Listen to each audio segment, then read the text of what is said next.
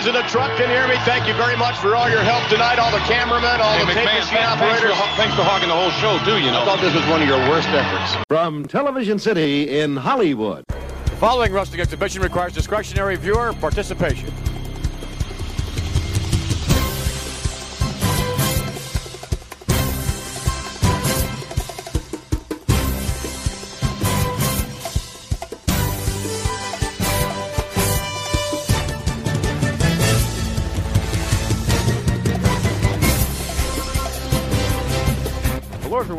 Another exciting edition of GFA Live. I am your host, Peter Whitford, and today, for episode number 90, we're going to go ahead one week in February of 1992, the February 22nd, 1992 edition of WWF Superstars of Wrestling.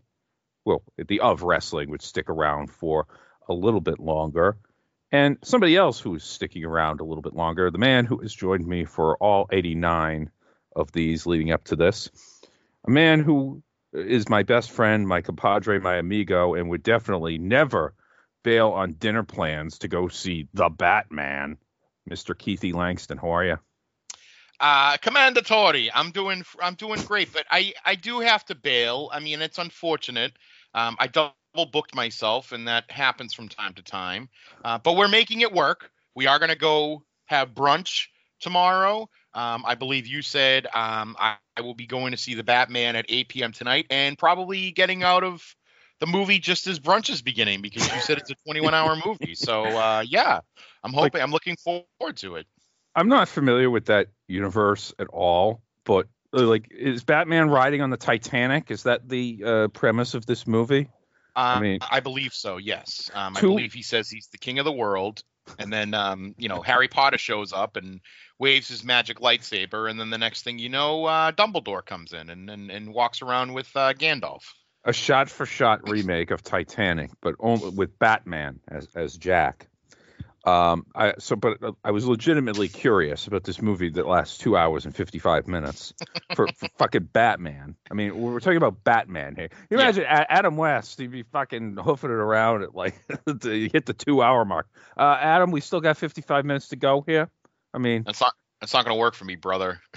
uh, I, I just looked up the plot summary here. Uh, obviously, no spoilers since I again I don't know anything about this. When Yeah. the Riddler, a sadistic serial killer, begins murdering key political figures in Gotham, Mhm. Batman, oh, it just Mhm. says Batman, not the Batman, is Mm. forced to investigate the city's hidden corruption and question his family's involvement. Now, Mm-mm. that that last part there, I was talking with my wife about that this morning, and his his family's involvement is is Batman a Cuomo?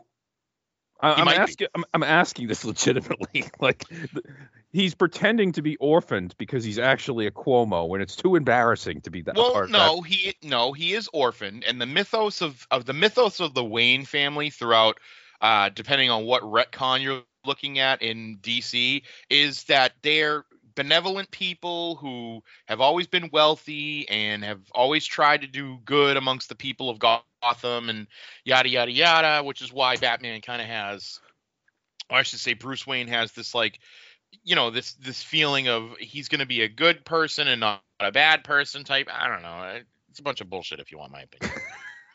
Well, you really sold the movie well on that one. It's a bunch of bullshit. You should put that blurb on the movie poster. Like, come see the Batman. Keith Langston, GFA Live podcast says it's a bunch of bullshit. well i mean i i'm excited for the people that are in the movie uh i i actually i have seen some other things with robert pattinson so he's Ugh. not just no he's not just the kid from the the uh the, the the vampire movies. No, he is actually he's a pretty good actor. Uh, it's got um, Paul Dano is playing the Riddler. Paul Dano is a great actor. He was he's you know he was in um, what's the Girl Next Door when he was very young, but then he went on to make some other kind of very odd, interesting like artsy movies. So he's he's a pretty good actor. Uh, Zoe Kravitz, uh, which I will say is probably going to be uh, um, what's his name? Uh, hmm. It's Um, Roxy, the guy that's Rox- it's Roxy Roker's granddaughter. yes, no, it's uh, Jason Mimosa. Jason Yeah. Mimosa's uh, Jason Mimosa's current stepdaughter will probably be his next wife. I'm imagining because they're only like two years apart. so um, you know, I'm I'm I'm figuring that's going to happen. Uh, he had the old he had the old bull. Now he wants the young calf. so Well, I, I looked up Jason Mimosa or Momoa or whatever the hell his name is. It's like he looks like every freaking wrestler that's been developed since 2010. Like, oh, he's got long black hair and a beard. Oh, I, you know what? I, I know that they're trying to. I know that they in uh, the WWE in theory wants to promote uh, The Rock versus Roman Reigns at SummerSlam for the true head of the table. I would give all the money in the world to Jason Momoa to have him come in and run a spot with with uh, Roman Reigns. I think that would be a much more engaging main event at SummerSlam. Jason Momoa versus Roman Reigns for the head of the table. It would be just. It would be the the two doinks angle from WrestleMania nine. well, I can buy that. But in, in closing, I just want to say that I do not care for the fact that Robert Pattinson, a non-American, is playing Batman because you got you, we, we watched a State of the Union earlier this week in which Joe Biden said folks about 188 times. But my point is, there was a lot of buy American. We're going to do things in America to make America Yes. better. It's like we can't even get a freaking American as Batman now. Hmm. I mean, look, look, look at. I mean, You brought up so- the state. You brought up the I- State of I- Union. I, I love how I care. I love how I care about that, but I don't care about Batman the movie. I just care about whether Batman is an American. Well, you brought up the State of the Union and the amount of time that Joe Biden said "folks." Um, I just want to give an update, and uh, I lost the over/under on the amount of times he said "folks." Um, Oh. I I, sh- I should add that as a drop is, is Joe Biden saying folks because Folks. uh, yeah a nice, a nice little carryover from the Obama administration. hmm so so we're gonna we're gonna fire this up and I gave you the option before we started. Rec- what the hell are you eating? Nothing. It's a bag. Don't Anyway, worry about it. Don't worry about it. Um, uh, the New York or Boston, but then I realized, oh yeah, we're gonna try to watch that MSG Battle Royal Mm. uh, from the February 23rd, 92 MSG show. So it, it figures that we should have the event centers along with it. Um, as for the Sid versus Hercules match, uh, you're not good. We're not we're not skipping past that because that does air on the April 4th edition of Superstars in full. Oh, so they did not clip a uh, 30 second match. nice. Well, it's always good to see that. Yep. And now it's the time of the show where we check to see if anybody has been taken out or added to the Superstars intro. Nope. I still like how Warlord has two spots in here, even though we haven't seen him for a while. It's a shame. He's going to be appearing in Melrose, Mass, and you're going to be uh, on your way to Italy at that time. I know. Like seriously. Although I want you to go, and if you can bring a picture of me and have him hold the picture of me while you're standing next to him, that would be wonderful. Yeah, but I got I got to do it. I got to do it in such a way that I got to put your face on a milk carton, and I want Warlord to hold up the milk carton. That's that's how we're going to do things. Well, So- you put Haku, you put Haku's face on a on a vodka bottle, so I'm assuming anything's possible. Hey, What? yeah, I did do that, didn't I? hmm I I spent a lot of time carefully gluing it on, and then some of it uh, some of it kind of went off there. So they're in Amarillo again, and apparently it's the helium capital of the world. Mm. And this leads to um, Mr. Perfect doing something very very strange. Uh, Okay. coming up. He's wearing a suit. His tie is crooked though. Mm. Like like it's, he's his his neck it, like I don't I don't know. It, it it just looks crooked to me. Do you agree? Sure. Like his neck itself, or just the collar and the top. Mhm. Yep. Yes. So Vince is uh, running down the changes that took place last week. Get me wrong, McMahon. Randy Savage is a great wrestler. Maybe the second, the third finest technician in the World Wrestling Federation. And I'm not the kind of guy to suggest that Ric Flair and I know a thing or two about Savage that may affect his performance in WrestleMania. But Ric Flair and I do know a thing or two that will affect Savage's performance at WrestleMania. And when Ric Flair gets through with you, what are you doing? You'll be anything but macho. All right, I, I have to admit that is something that stayed with me, and I was like, "Holy shit!" Curt Hennig did whippets on WWF Superstars once. like, who the hell's done a whippet in the last like 18 years? That's right up there with with that Piper episode where he was with the Halloween. What was it? The Halloween was a Tuesday Night Titans or Saturday Night's main event where he was where Piper was clearly coked out of his mind. Oh, and, and like yelling at children and Yeah. and, and, and all all that business.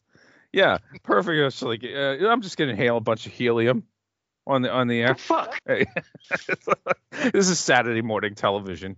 We we were a tougher lot back in those days. Know. so so yeah, we're gonna get the entire Savage versus Jake Saturday Night's main event match on this edition of Superstars, and we are match. yeah we are a little short on the match side today because Oh. other than that Savage Jake match, uh, we're only getting three three matches this week Oh, but but one of them is going to have the yet unnamed Million Dollar Man and IRS team, who had already won the tag titles, but they're holding back from the reveal. Which I th- I think my theory, which I hadn't developed until we started doing this series about they they basically were keeping the titles in escrow until they realized that LOD wasn't going to get their shit together. right. Well, that's the same thing they did with the Rockers winning the tag belts. They got them off of the Hart Foundation because they thought Jim Neidhart was going to not re-sign, and then Or- he did. or he was fired and they decided not to fire him because Stu put in a call or something. Something to that effect, yes. Yeah. And here's Uh, uh, cur- my currently least at, at this time my least favorite wrestler at this time. Hmm. Oh, Bret Bret versus um, Ed Robinson, not to be confused with the Ed Robinson who was a member of the WBF. Um, I, don't- I don't know. Yeah. I was gonna say also, wasn't it Edward G. Robinson? Isn't that the award that newscasters win? Yeah. Uh, that's the uh, Edward Edward R. Murrow Award. Oh. The Edward G. Robinson is the Chief Wiggum Award for Police uh, Excellence. No. Where's your Messiah now, Flanders? Not often. Uh, you, this, this is the good old days. A jobber in pink trunks with a bald spot. Seriously, this guy looks like he stole Randy Savage's 1986 outfit. Well, him wearing pink in there with he's Bret. No wonder why Bret's stars. super aggressive. He's got Yeah, stars on his boots. This guy clearly lifted his gear from Savage. No, I think I think he's cosplaying Bret with the pink. Bret's got stars on his boots. Oh, Bret does have stars on his Yeah. boots. Oh, you learn so you learn something new every day. don't? In fact, if I don't know if you can tell. Oh, oh, Oh, okay. Well, we don't do Piper Coke scales for um, inset promos. Yeah, we don't we don't do it for inset promos because you're only going to get 15 seconds and it's really hard to evaluate. I mean, I'm going to need I'm going to need, need at least 30 45 seconds to fu- fully evaluate and drug test Piper for uh, how badly he is uh, how how many garages he may have eaten. So uh, but I don't know, the promos between these two guys uh, I- I'm looking forward to hearing more of it because I know, I know, you know, the one that you remember is I remember when your mom made abalone sandwiches for us or whatever the hell it was. Yep. Mhm. But there, but there's more to it. Only one piece of baloney. Why is that the only one that I remember? I remember them being good, but I don't. Well, because it was a. It was like it was it was.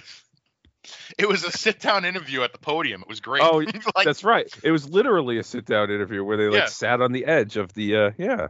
I think Piper sat Piper sat down. Mean Gene's looking at him, and then he goes, "Come here, Bret. Come here, Bret.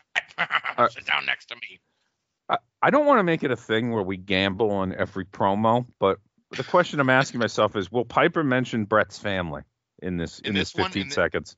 Yeah, absolute. Oh, ooh. It's only mm. 15 seconds. Remember, is is, is he gonna mention? Uh, is he gonna mention? You know, one of the uh, one of the women or whatever? Not Natty, but the one with the um, the su- the super capital knockers. you know the one I'm talking about, right? If it's not Diana Hart, I don't know who it is. Yeah. Here now, Rowdy Roddy Piper. Whoa! WrestleMania! Intercontinental Championship and Bret Hart! That's what's important! Mr. Hart, Execution of excellence. Easy. It's okay. Nice guy. Me, I'm the meanest son of an unnamed goat you ever did see. Well, wow. I mean, you know that that was kind of subdued. That was fairly subdued, yeah. Yeah. Hmm. Maybe uh maybe somebody slipped him something.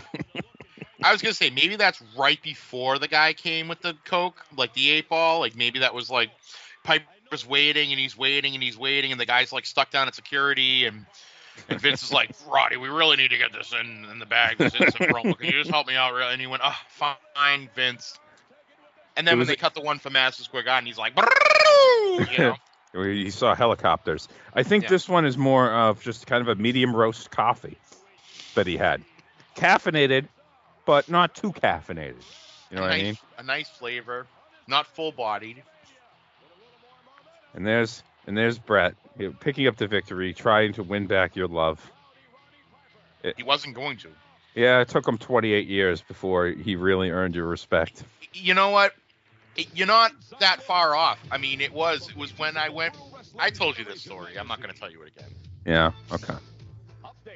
Well, no, I Well- told you the story when I went to go when I went to get his autograph when his DVD came out, hmm and the kid behind me couldn't work my fucking camera, and I felt like an asshole because like I'm sitting there shaking Bret's hand, and Bret, you know what? Th- this is when this is when Bret Hart won back my love because the kid couldn't figure out the camera, and then I was like, ah, it's all right, Bret, thank you, I appreciate it. And Bret goes, no, no, no, no, take the picture, and he called me back, and I mean, dude, the guy had a line of people, and the kid finally took the camera picture, and I was like. Jesus Christ, Bret Hart really is a good guy. All these years, I thought nothing but bad thoughts about the man. I just picture you, you two, you're like shaking hands, and you and you got like the motion going, and the picture's getting delayed, so it goes like a bit of an awkwardly long period of time where you're still shaking hands. It was like I could I could feel the hairs on the back of his hand. It's like Oh, all right. All right. I was able to I could I could tell you what Bret's fingerprints are at this point, you know? I mean that's how long I was holding his hand. But it was it was the man won my he won back my love and affection so much so that I compared him to to to Nobel Peace Prize winning Jimmy Carter. I, I, I wanted to meet Bret, not to get his autograph, but I wanted him. I wanted to get his fingerprints. like I wanted to do some police work. Like, I don't. I don't know why. So here's Mean Gene, in the update. And uh, Gene's got his hangover glasses, but a tie that looks something halfway between the striped one and the target one. Hmm. So it- it's going to be all mania It's stuff. And it, Looks like it has like sun bubbles on it. This tie. For WrestleMania, World Wrestling Federation champion Ric Flair will be defending against the Macho Man, Randy Savage. Well, I see Savage still misses his old glasses because. Uh, but I, I have a theory for why Savage is not wearing glasses in a lot of these promos at this time period Okay. because of the emotion involved in where this story is going to go, and it it takes something away if you can't look directly into his eyes for the entire promo. So you feel that Randy Savage's emotional level on this feud is at an such an intensity that he's not wearing his glasses, his trademark sunglasses. Right? However, he's wearing a jacket that says "Oh yeah" on it. Uh huh. Hmm. Okay. hey, uh, you know, he and Liz were clearly having behind the scenes issues because they were divorced later in 92 Mhm. and he saw he saw this fighting for her love sort of thing as maybe beneficial to the marriage. Didn't work, but you know, The other Tried. half of that double main event, Sid Justice, one on one against the immortal Hulk Hogan. I like how they made Sid bigger than Hogan there. well, I think Sid is bigger than Hogan, isn't he? Uh, I think he's I think he's taller than him. Yeah. Holy shit, Hogan is oiled up there. Oh my yeah. god. well, Hogan's also hunched over because he's doing the the pose there. You gotta make sure. Sid, Sid's got his hand on his hips and he's pushing his back. He's like, "I'm going, I'm going to look as tall as I possibly can." And, and he's not even doing the hillbilly Jim thing where he puffs out his. No. oh, that always looks so weird with Hillbilly Jim because he cause he kind of made his like abdomen real small looking. it was just weird. I don't know. Go back and look at some of those pictures of where Hillbilly Jim's doing that pose. He just his whole abdomen midsection area just looks real odd. it does. Also odd is how Hogan is covering up the Mania part of WrestleMania with his hands. I don't know. You, you, you think you think Vince, being the way that he is, he would have him cover up Wrestle instead of Mania, but I don't know. Here, here, I have just one other. I know the answer is no, but I'm going to ask this question anyway. Mhm. When they were doing these promo pictures, do you think that they were doing them together, or do you think they were just separate No. and they were just like superimposing it? No, they're, they're definitely they're definitely separate because Hogan looks like he's lit better. He looks like he looks like he got He's better lit all right. lighting. he got. Uh, we're not talking about Piper anymore. Uh, Ho- the lighting for Hogan's photo is better than the lighting for Sid's photo. I, I can tell. I can tell. And this goes into the whole slandering of Sid Justice. Yes. Which, by the way, in the intro, I forgot. Welcome everybody to another edition of and Sid Justice for All. Would you be? Would it make? Would it make Sid just? uh, Would it make Sid Udy the man? Just be. Would, would be what? Oh. Oh, Oh, no! Finish your thought. And uh, I was gonna say, would it make you? Would you make you love the man even more if you found out that Sid was like a massive pothead, and that he was just like hanging out smoking weed with the boys in the back? see, I don't think. time? See, I don't think he is because there's no way he could be that character and also uh, and also take those substances. So There's, there's, think there's absolutely no way. Does Sid do anything? Uh, Sid might have a, uh, a, a a crafted cocktail every so often, but not like you know. Hey, the guy's got the guy's got a, a temple of a body there for God's sakes. Also, he's got to get you know softball season is just around the corner, and uh, you know there's he he's got to play first base for somebody. Teaming up against the Undertaker. All right, Oh, all We- right, uh, all right. yeah, we yeah we we've seen it. We've seen enough of that. I thought we were gonna get a Sid promo or something. Well, we yeah we well don't worry. These shows will always have Sid promos. Well, the good thing is, is we get to hear your little winch once more. I love that winch comment. Well, I don't know if they're going to include all of that. They're Hogan trying to make the tag. Tag, here it is. And, oh, no. Justice. What's he doing? Justice is turning his back on Hogan. I can't believe this is happening. He's taking a walk. He's had enough of Hulk Hogan. He's had enough of Beefcake. He's taking a hike. Goodness, beefcake. Spinning. Oh, wait a minute. Oh, don't hit him, please. This will be like a hockey game. It'll be a face-off. If he touches Beefcake, I guarantee it. Sid's been working on his face-offs lately. Yeah. Hmm. See, everybody was always like, I want to see a picture of Sid playing softball. And I do have one picture of Sid playing softball. I would like a picture of Sid playing hockey. Sure. What could be going through Sid Justice's mind? My goodness, turning his back on Hulkamania itself. Well, he's probably thinking, "Oh, I'll get main event paychecks this way because it worked for worked for Orndorff, worked for Andre, Yeah, seriously. worked for Savage, worked for a whole bunch of people before." it, it would have been it would have been really interesting and brown groundbreaking groundbreaking if Mhm. Sid. Hmm. Well, we are we are trending towards that podcast that watches the same thing every single week because Yes. he's he's been they. I'm glad they edited out the beefcake monologue about uh, about Sid. Like, we're not- mullet log, mullet log. God, Beefcake's hair is such a disgrace. if you could break a window on your way out, that'd be great. That'd be great. I just want to see the, the the shaving cream the shaving cream job to Sid right here. Well, it's, I mean, this kind of feels like maybe it was an insurance fraud and Sid's just busting the joint out. I mean, you can't really commit arson because, you know, there's there's a lot of witnesses there. She's she's it's Jew brush. You don't like Italians. Here it comes. Uh, yep, he, he's got the chair turned sideways. Oh no, they cut to Beefcake running away, and now he turns around. Oh, Sid, what's all that white stuff on your face? Usually, Bo- usually Beefcake's the one with this white stuff on his face. Hello. This is this was I didn't realize that they they quickly ended both talk show segments Yeah, like around yeah. the same time. Yeah, and we're back to just plain old platform interviews like it's the summer of '88. I mean, uh, They should have brought back Craig to George. Well, I mean, they were gonna do Piper's Pit after Mania Eight, but Piper was like, uh, I don't know if I Piper worked enough of that nonsense. yeah. They recorded them, but they didn't. Uh, they didn't. They didn't actually air it. Like the the first one was Piper with the Brooklyn Brawler. And it's like, okay, we trying to establish. Are we trying to redo the Frankie Williams thing, except with uh, Piper as a face? Yeah, Piper is a face was ne- it was never going to work with Piper as a face. It's just not. It's not as it's not as fun.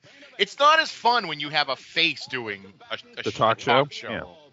Like Beefcake got away with it because it was very gimmicky, but And, and it was the B show too. yeah.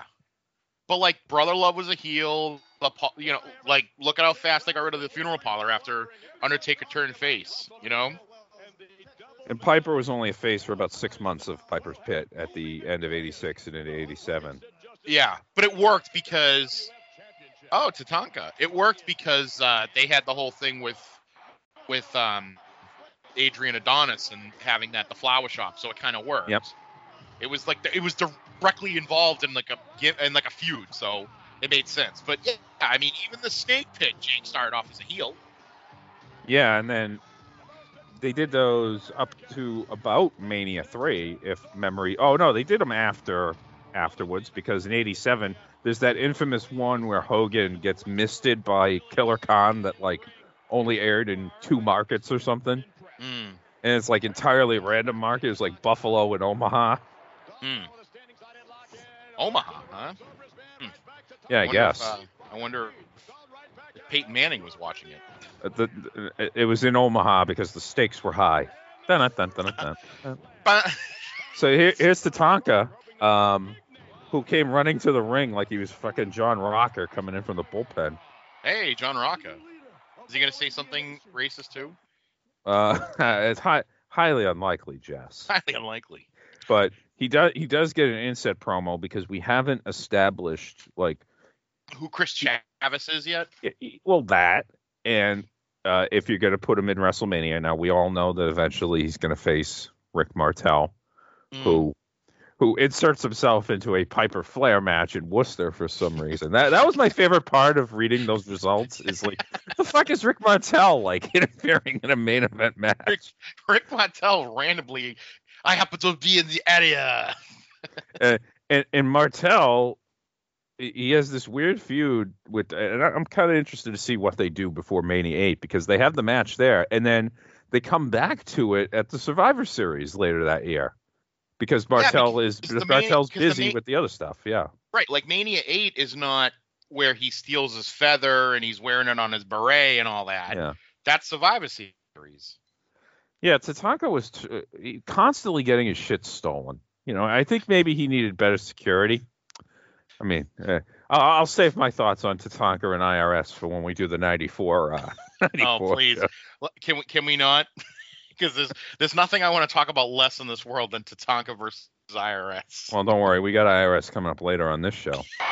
As the new leader of all Indian nations, both past and present, and the Amen. sacred wisdom bestowed on me from the great chiefs of Baal, and the red hair symbolizing the bloodline of all Indian nations, I vow First- to take the wisdom to take me to the top of the World Wrestling Federation.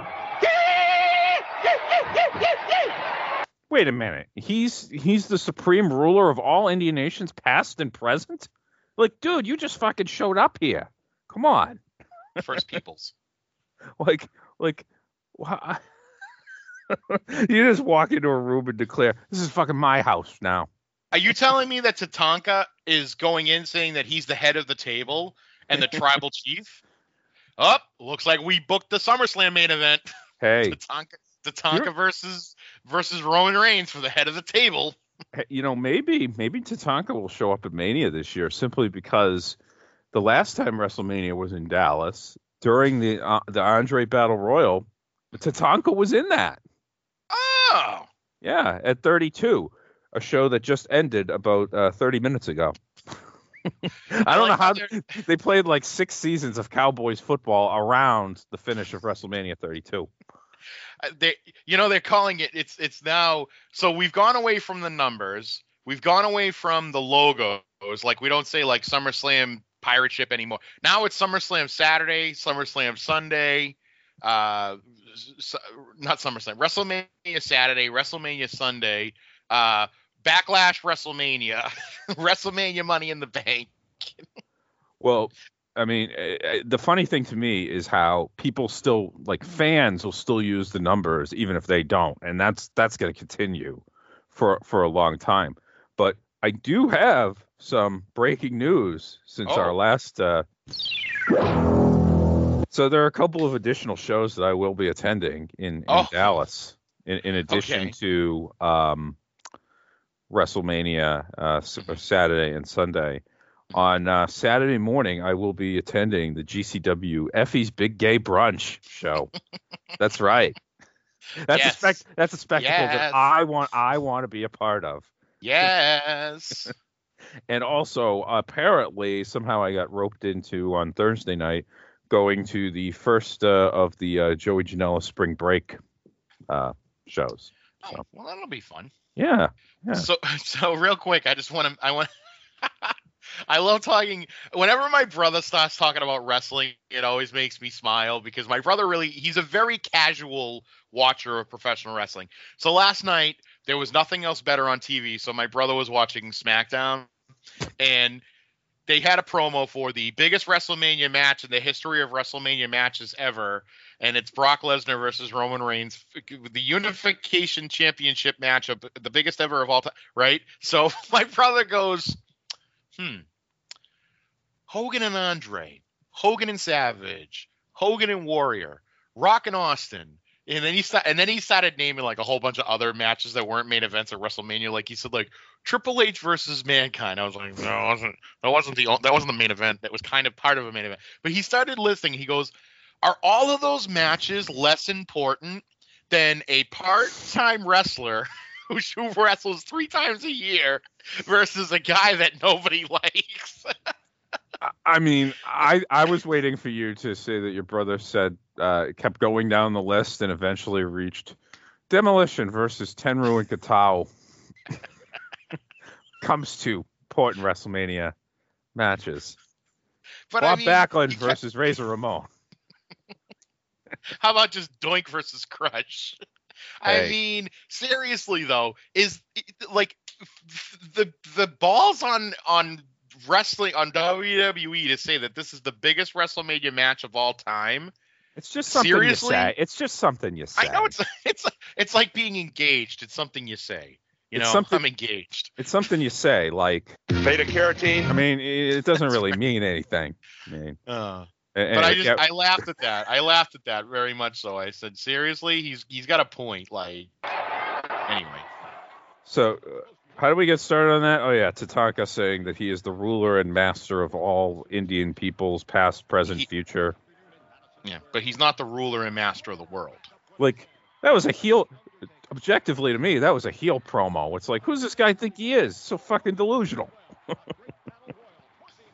I do Oh, well. like, however, I do like that we that Native Americans are not treated as heels anymore in wrestling. Actually, I one thing is I do think that they treated uh, Chavis's heritage with with appropriate levels of respect, and Sure. I, I I think that that's a good thing. It wasn't you know some buffoonish, cartoonish Chief Jay Strongbow thing, which you'd say, well, Pete, that guy was crazy over, and yeah, he was. But just because the dude was crazy over doesn't mean that maybe we should maybe we should do things differently going forward. Hmm. That's uh oop, oop. sorry, I just covered the screen there for a second. Well, I also Strongbow's not a real Native American, right? no, he's he was a he, he's full full blooded Italian. He should have been in the FBI. Yeah, but Wahoo McDaniel is so, and but Wahoo had Wahoo was never in WWF, right? Uh no. Uh Not he as may have he may he, yeah, he may he may have been there very, very briefly at one point, like like as pri- prior no, prior to the eighties. But Oh, uh, okay. But yeah, I mean, they had their slot filled, and Strongbow was over enough, so they just never. Yeah. So we're looking at the WBF magazine, and Oh, yeah, pal. hey, at least they, they, they put three chicks on the cover, and in the bottom right it says "sex" in large letters in Jim under that, or it says maybe it says Gime. I don't know. What's a Gime? I don't know. Yeah, it's it's it's Jim G Y M, not Jim as in Jim Hellwig. Sex with Jim. Oh, it's tell it's telling us the Warriors coming back. No, the, Wa- the Warriors Sorry. the Warriors not coming back, as we all know it was somebody completely different, which we'll get to we'll get to on the WrestleMania eight show. sure. Yeah. Maybe a call back to one of our bits from our first shows. Somebody completely different. Yeah. It shows you everything you should wear to make the most of your muscles, Mr. Perfect. Well, that's Vince McMahon telling people what to wear coming off the Zubaz era of primetime wrestling the year before. I, I will say, however, that the Tatanka theme music goes very well with uh, looking through the book. Put on some time. So you sent me a text the other day that you were listening to Oh. like every WWF Oh. theme or something. I was having a fabulous day listening to theme songs from the uh, Joe Joe Johnson, J- Jake Joe Johnson era or Jim, whatever, Jim, Jim Jim Johnston. Yes. Jim J Bullock era. I was having such a good time. I was listening to some of your favorites, uh, "Beware the Bull." Mhm. Uh, which was the El Matador theme, uh, Mount Up, which is your, which is your Mountie theme pre Where the Mounties, the one that Gorilla didn't like. And then I was, and then I listened to some Poetic Devastation, which is Virgil's theme song. Oh, I was having a blast that morning. It was great. Where did they get the like? Where did they come up with that title for Poetic, for Virgil's name? Poetic Devastation. I don't know. It's not like he had like a a rapping gimmick or a or a, po- a po- Poetic Devastation. I don't. Oh, maybe because it was like Poetic Justice that he Oh yeah. he he. I don't know what like uh broke away from from DiBiase maybe I guess I, that must be it. I I just like how the Mounties name uh, the name of his song is Mount Up because it makes me think oddly of the song Regulate by Warren G because of the part after at the at the end of the intro Regulators Mount Up. Mount up. It was a clear Yes. black night, a clear white moon. Warren G was on the streets trying to consume some skirts for the eve. So I get some phones, rolling in my ride, chilling all alone. Just hit the east side of the LBC on a mission trying to find Mr. Warren G. Seen a car full of girls, there ain't no need to tweak. All you skirts know what's up with 213. Thank you. Thank you for allowing. forget we're not in love anymore. Uh, forget, never gonna be the same again. uh-huh. Oh, we're in the event center. That was and as I- fantastic, Pete. I'm very proud of you. You knew all that. Look, I'm very, I'm very. Any song that came out my freshman year in high school, I'm extremely familiar with. Yeah, man, that was great. I'm just gonna. Okay. Yeah. I want to clap for you on that. Anyway, yeah, go ahead. We're in the event center. The the show at MSG was the uh, Sunday afternoon at 1:30, and uh, and yeah, we're we're, we're gonna try to watch that battle royal a little bit later. Sweet. Royal will be we we know they're still advertising LOD for it, even though they were not going to be involved. Wrestling Federation champion Ric Flair, also the Intercontinental title holder Rowdy Roddy Piper, and Hulk Hogan. And right now, some of the other combatants are standing by with more on this incredible match. We'll start it off with the Big Boss Man. Oh, okay. Sounds good to me. I mean, You're mean, gonna get the wrong idea. these uh, uh, there's there's something that I love about you know a, a huge multi-person match where you just get random people weighing in who you know have zero percent chance of of winning the match. Sure. I mean, and you're gonna see it here. I mean, we're we're gonna get it probably a Hogan promo because you got to have at least one of the top guys. But I, I like that we get to hear from from the Boss Man and some of these lesser. Although the shine, boy, the shine really came off the Boss Man really fast, didn't it? Mm, yeah. So will will he say anything in a weird accent? He he might say idea. Okay. That's that's all I got. What's the big idea of having a battle royal? I don't know. All right, wait, real quick. Make everybody Or work twice. I was gonna say this is a good bet here. Yes or no? Um, is he is is he wearing his baseball hat? Uh, I'm gonna say no because I think he starts phasing out the hat around this time. Okay. He, they were still using the picture, the little driver's license photo, but th- I I, I think he's not gonna be wearing the hat. Okay. All right. I will take that he is wearing the hat. Okay. All right, let's see. The big Ah, no hat. All right, 7,500. Seven thousand. I'm no. That's we can't stop that that way. Yeah, you you were you were in real trouble there for a while. I was. Was gonna have I that, that brunch tomorrow would have been an intervention. you would have been like it would have Chris, been, it would, it would have been really funny if you just the lady comes to the bill. He'll take that over there. My my friend will take the bill. Ooh, eleven eighty five. Got to play that number. we can't we can't have you going out back and under tipping the the server and then getting into an argument and potentially uh, having an argument. The waiter says something to you, you take uh, exception to it. I mean, Mm, I know. and all all hell breaks loose. we can't have that. Yeah, only can't, can't have it straight. Yeah. only if you go. Got to play that number. Yes. Well, What's the, what's the big idea? Yeah. All right, So- let's hear what the boss man has to say. yes. Sorry, I, I, I lost my spot in the video here, and uh, I'm letting it uh, go back to its uh, regular spot. And Hulk Hogan. Yeah, yeah, well, Mooney, we already heard that. I'm just not hitting fast forward for like six seconds here. And Hulk Hogan. There's no Hulk Hogan, but no Beefcake Baba because don't hit him, please. I- that's what I feel like. That's something that goes unnoticed a lot. Is because it because Bobby follows it up with that classic. He's going to be a face-off line. Is that Vince going? Don't hit him, please. I, I would have been nice if if Vince had paid tribute to the beginning of Kid Two. He said, "Sydney, you're hurting him. He's sorry. He really is." Sydney. Sydney, oh. please. You're hurting him.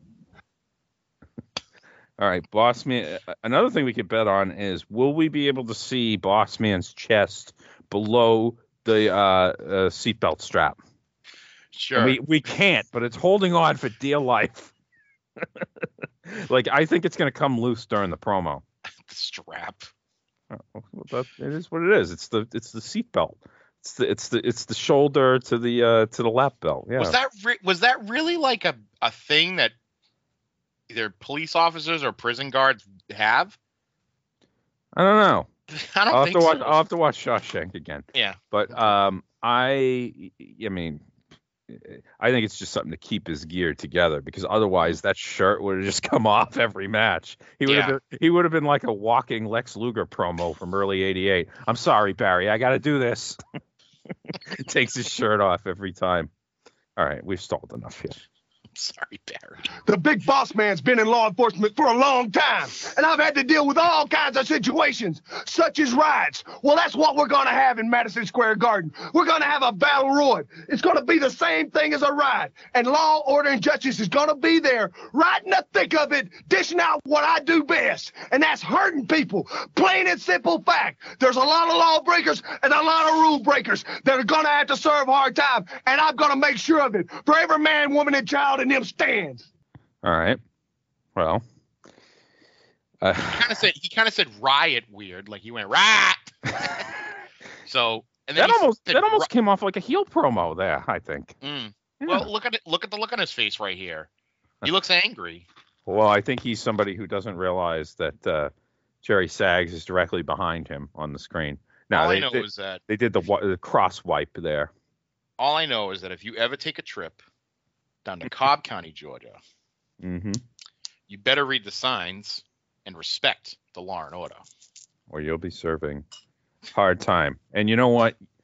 I th- I'm gonna I'm gonna put you through hard time. Mm. Except I'm not sending you to prison. I'm just gonna make you watch this Nasty Boys promo at at regular speed. Ugh. You know, I can't wait, baby, for the 20 man battle royal right here in Madison Ah, Square Garden. give me that no good towns asleep. That the Nasty Boys hit it. Look out, big city, because the Nasty Boys are coming. The Nasty size, 18 other geeks, and you get to watch. Hey, Jay Zang's telling me to calm down. Jimmy's telling me to calm down, but I can't. It's a battle, and you got the nasty boys, and we're going out to tear people's faces off. So watch out. I don't know what Knobbs' blood alcohol level is there, but I'm going to say it's above the legal limit. He had the friggin' DTs there. What the hell was he doing? He was shaking like he was. Oh my god, I hate, I hate Brian Knobbs. I hate him. And and now we got the British Bulldog still with his uh, cartoon bulldog logo that forces me to not take him seriously. All right. Will will he I was gonna say, here it goes. Will he mention the warlord during this? Because the warlord's in the battle royal. I thought you were gonna say, will he mention Royal Albert Hall. Okay. Yeah, I mean those, are the, those are the two questions. All right. Uh, I'm, I'm gonna say no on the Warlord. Okay. Yes on Royal Albert Hall. Okay. I'm gonna say no and no because I think they were like, Davey, no nobody gives a fuck about the Robert Royal Albert Hall thing anymore. Please please stop mentioning it. like people give a shit more about fucking uh, uh Sarah the Duchess of Pork. I mean, excuse me, the Duchess of York than they do of uh yeah. Everybody wants to be on. What? You could see you could see his his armbands, his Brutus bands are fading. a little, yeah. Okay. Here we go. Okay. top of that ladder in the World Wrestling Federation. And to get there, you've got to be in big matches, like the Battle Royal in the Madison Square Gardens. 20 World Wrestling Federation athletes all in the ring at the same time. But the British Bulldog is going to be victorious because I want the victory and the prestige. Did we already see that promo? I think I we feel did. like we did. Yeah. yeah, uh, Davy Boy, they're just like, you know what? We're not going to get anything better out of him. We'll just re, we're we're just going to rerun this promo. I just love how Vince looked at this guy and said, "This is the guy." like he thought this was the guy. Ugh. Bulldog Davy Boy Smith, one of the most massive superstars in the World Wrestling Federation, set to take on 19 other individuals in the 20-man over-the-top rope battle royal. And keep in mind, once the bell sounds, it is every man for himself. It's all taken. Uh, Well, uh, unless of course Sid comes up behind Hogan and eliminates him, in which case we we forget the every man for himself thing and say that he's a conniving sneak. Yes. You know that's how battle royals are supposed to work. Oh, you Gewalt. Oh, Suburban Commando. Oh. You don't want to miss the video that's going to be available this Wednesday. It's the Hulkster with entertainment, no doubt, from out of this world. We're not going to mention that the Undertaker was in it because he was technically wasn't under contract when it was filmed. I, I love how Vince was just so like lackadaisical about promoting that because he knew how bad the movie was and he was just so disappointed. Well, I don't think I don't think it was his bit either. I mean, Vince had a hand in No Holds Barred, but he didn't have a hand in that. He didn't get like a producer credit on that. I don't think so. Oh. Dude, dude, I mean, it probably allowed them to get better actors like Christopher Lloyd Yes. and and uh, Elizabeth Olsen. Elizabeth Olsen. Oh no, Peggy Olsen. Uh, I'm sorry, I get her. Elisabeth Moss is, is Peggy Olsen in Mad Men, and I I Yes. get that. So here here's Money Inc., but they're not Money Inc. yet, and in There's a Mel Phillips. so a, a rare DiBiase thing where no Sherri and no Jimmy Hart either. So And this, no million dollar belt. really I don't think he had the million dollar belt on. is that right? Hmm. This is kind of weird. Because you don't think of you don't think of Money Inc. You know, being together without Jimmy. Well, he probably didn't want IRS all over his ass saying, "Did you pay the uh, luxury tax on those uh, on the million dollar belt?" Mm. Oh Uh, no. Uh, uh, no, no, no. He's up no, there. we, we we can He's up. hear it. He's up. He's up. It's okay. It's gonna be okay, Keith. Don't worry. Don't. Where are you? Where are you? You're in that place. You're in that place. Where are you? Where are you? I'm here. But I'm, but you no no you're not. You're, you're in that place. I'm You're in that place. Yes, I, I love you. God, I feel dirty just quoting it. What's this? Yes, it is true that things come bigger in Texas. That's why some of the biggest tax cheats in the world are found right here in Texas.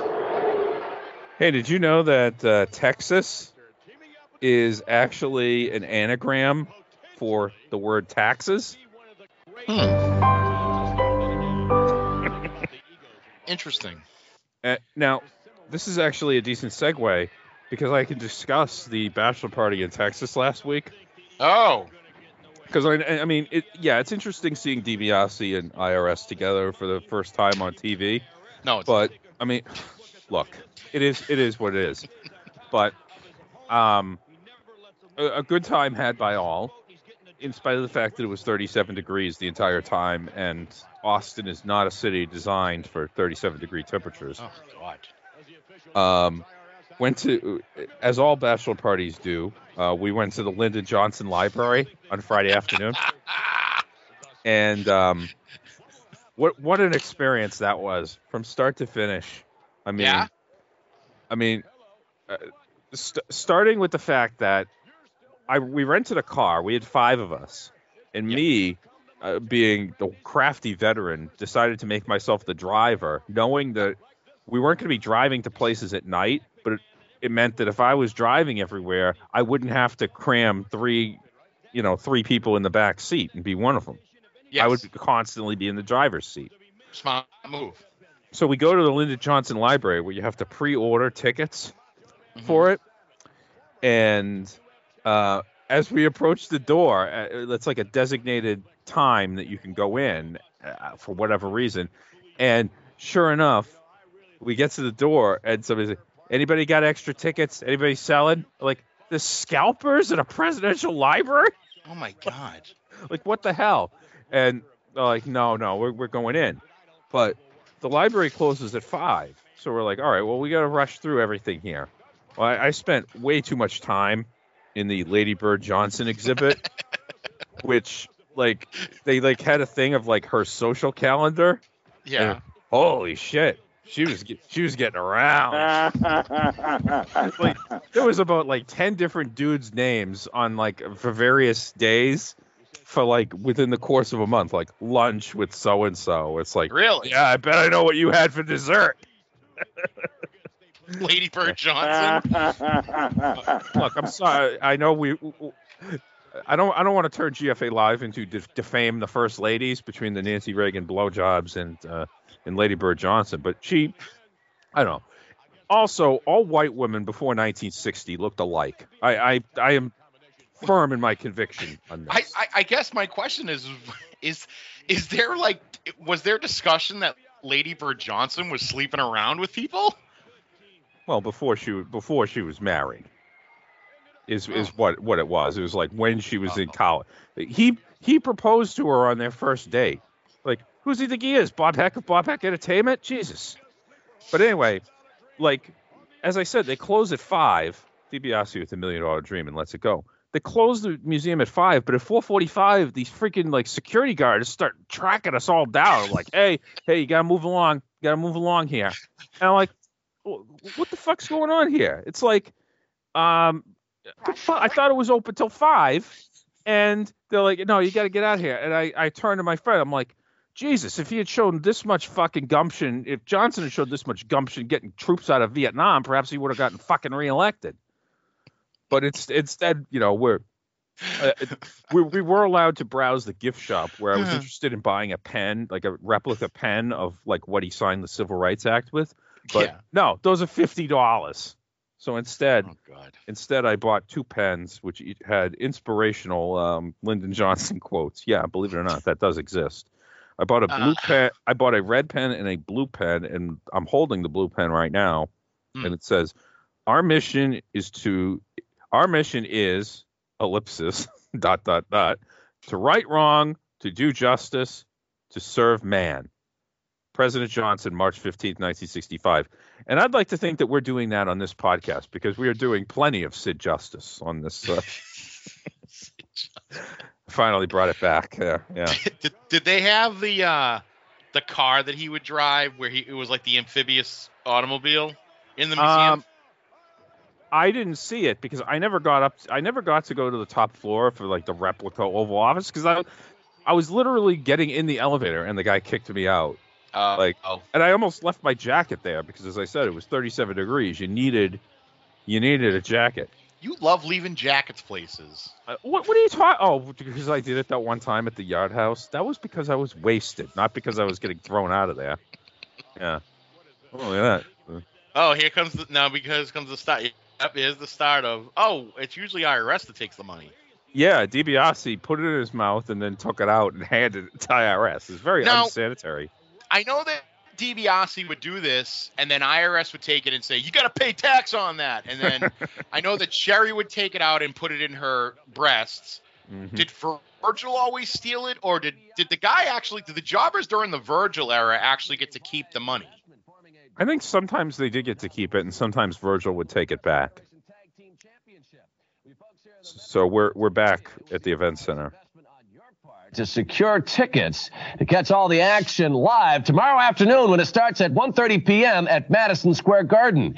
A 20-man over-the-top rope battle. Yeah, we we know Sean. That's What I Oh. I, I I realized having watched these shows with you, just how much they went to the event center. They literally went to the event center like almost after every single match. no, well, no, three times per show. After the second match, after the third match, and then after the final match. Oh, okay. That's Well, just, still, uh, three uh, times is a lot in an hour. hey, you learn you learn a thing or two about WWF formatting uh, when uh, when you do a podcast for as long as I have. As Sure. just past the five year anniversary of it. Didn't really remark on it at the time, but Happy anniversary. and we're approaching the two year anniversary of this podcast. yeah, I know you're very know you're very excited for that. Happy anniversary. Yeah. Uh, we're gonna get Flair up first. So Oh. is okay. Perfect gonna be wearing his fucking windbreaker, or is he gonna be wearing a uh, suit? I'm gonna say suit because Flair's the champion now. Yeah, So all that suit money's coming in. really depends when they recorded this. You know what? Fuck it. Uh, His windbreaker is always on my mind, so I'm gonna say that he's wearing it. Okay. and then we and then we get a sub question of how far down can you see all right I, I- I gotta i gotta stop this these fucking three hour shows where i'm constantly making everything too granular ah he's got the windbreak.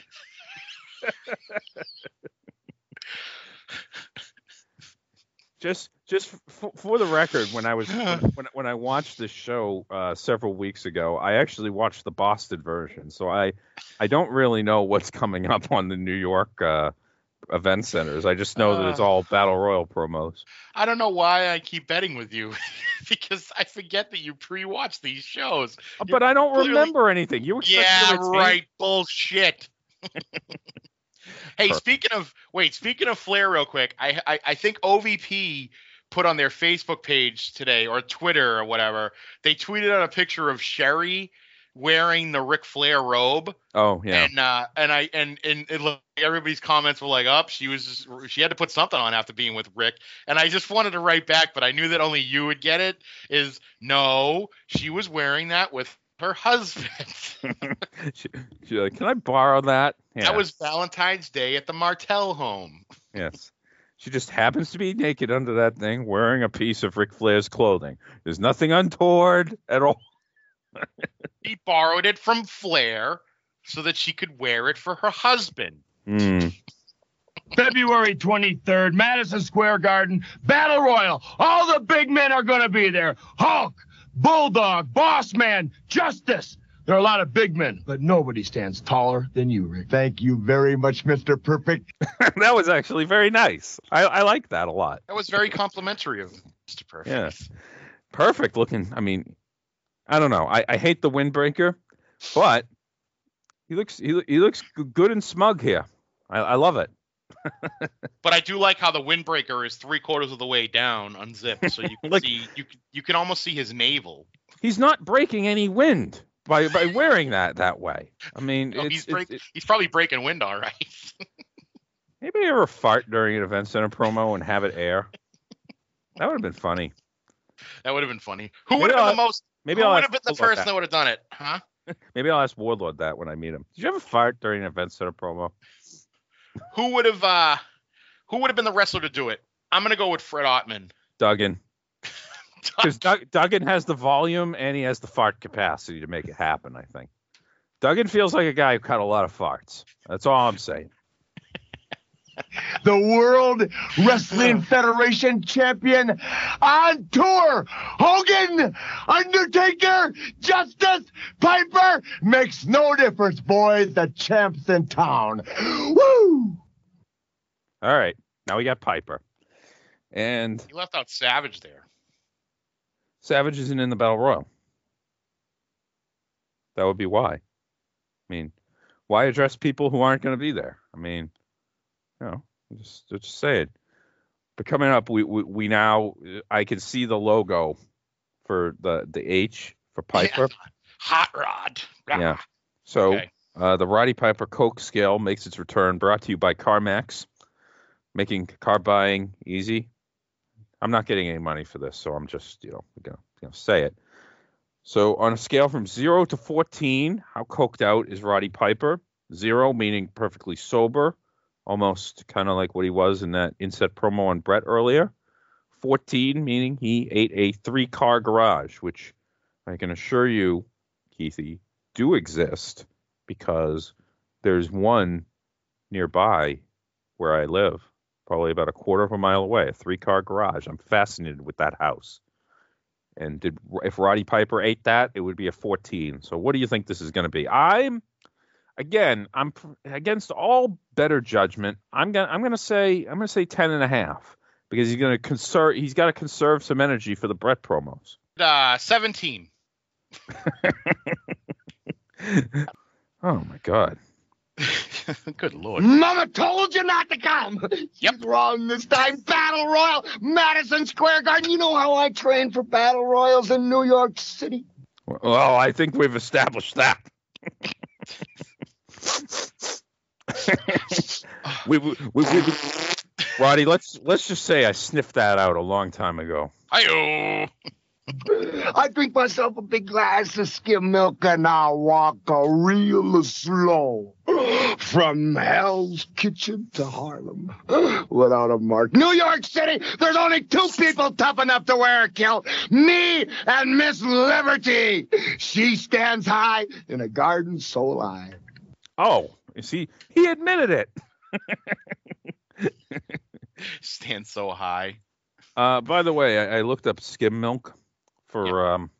Is it a is it an analogy? There is a, there is there is a listing for skim milk in the uh, in the Urban Dictionary, a slang term for lesbian sex. So I don't know. I th- I think that's just coincidence.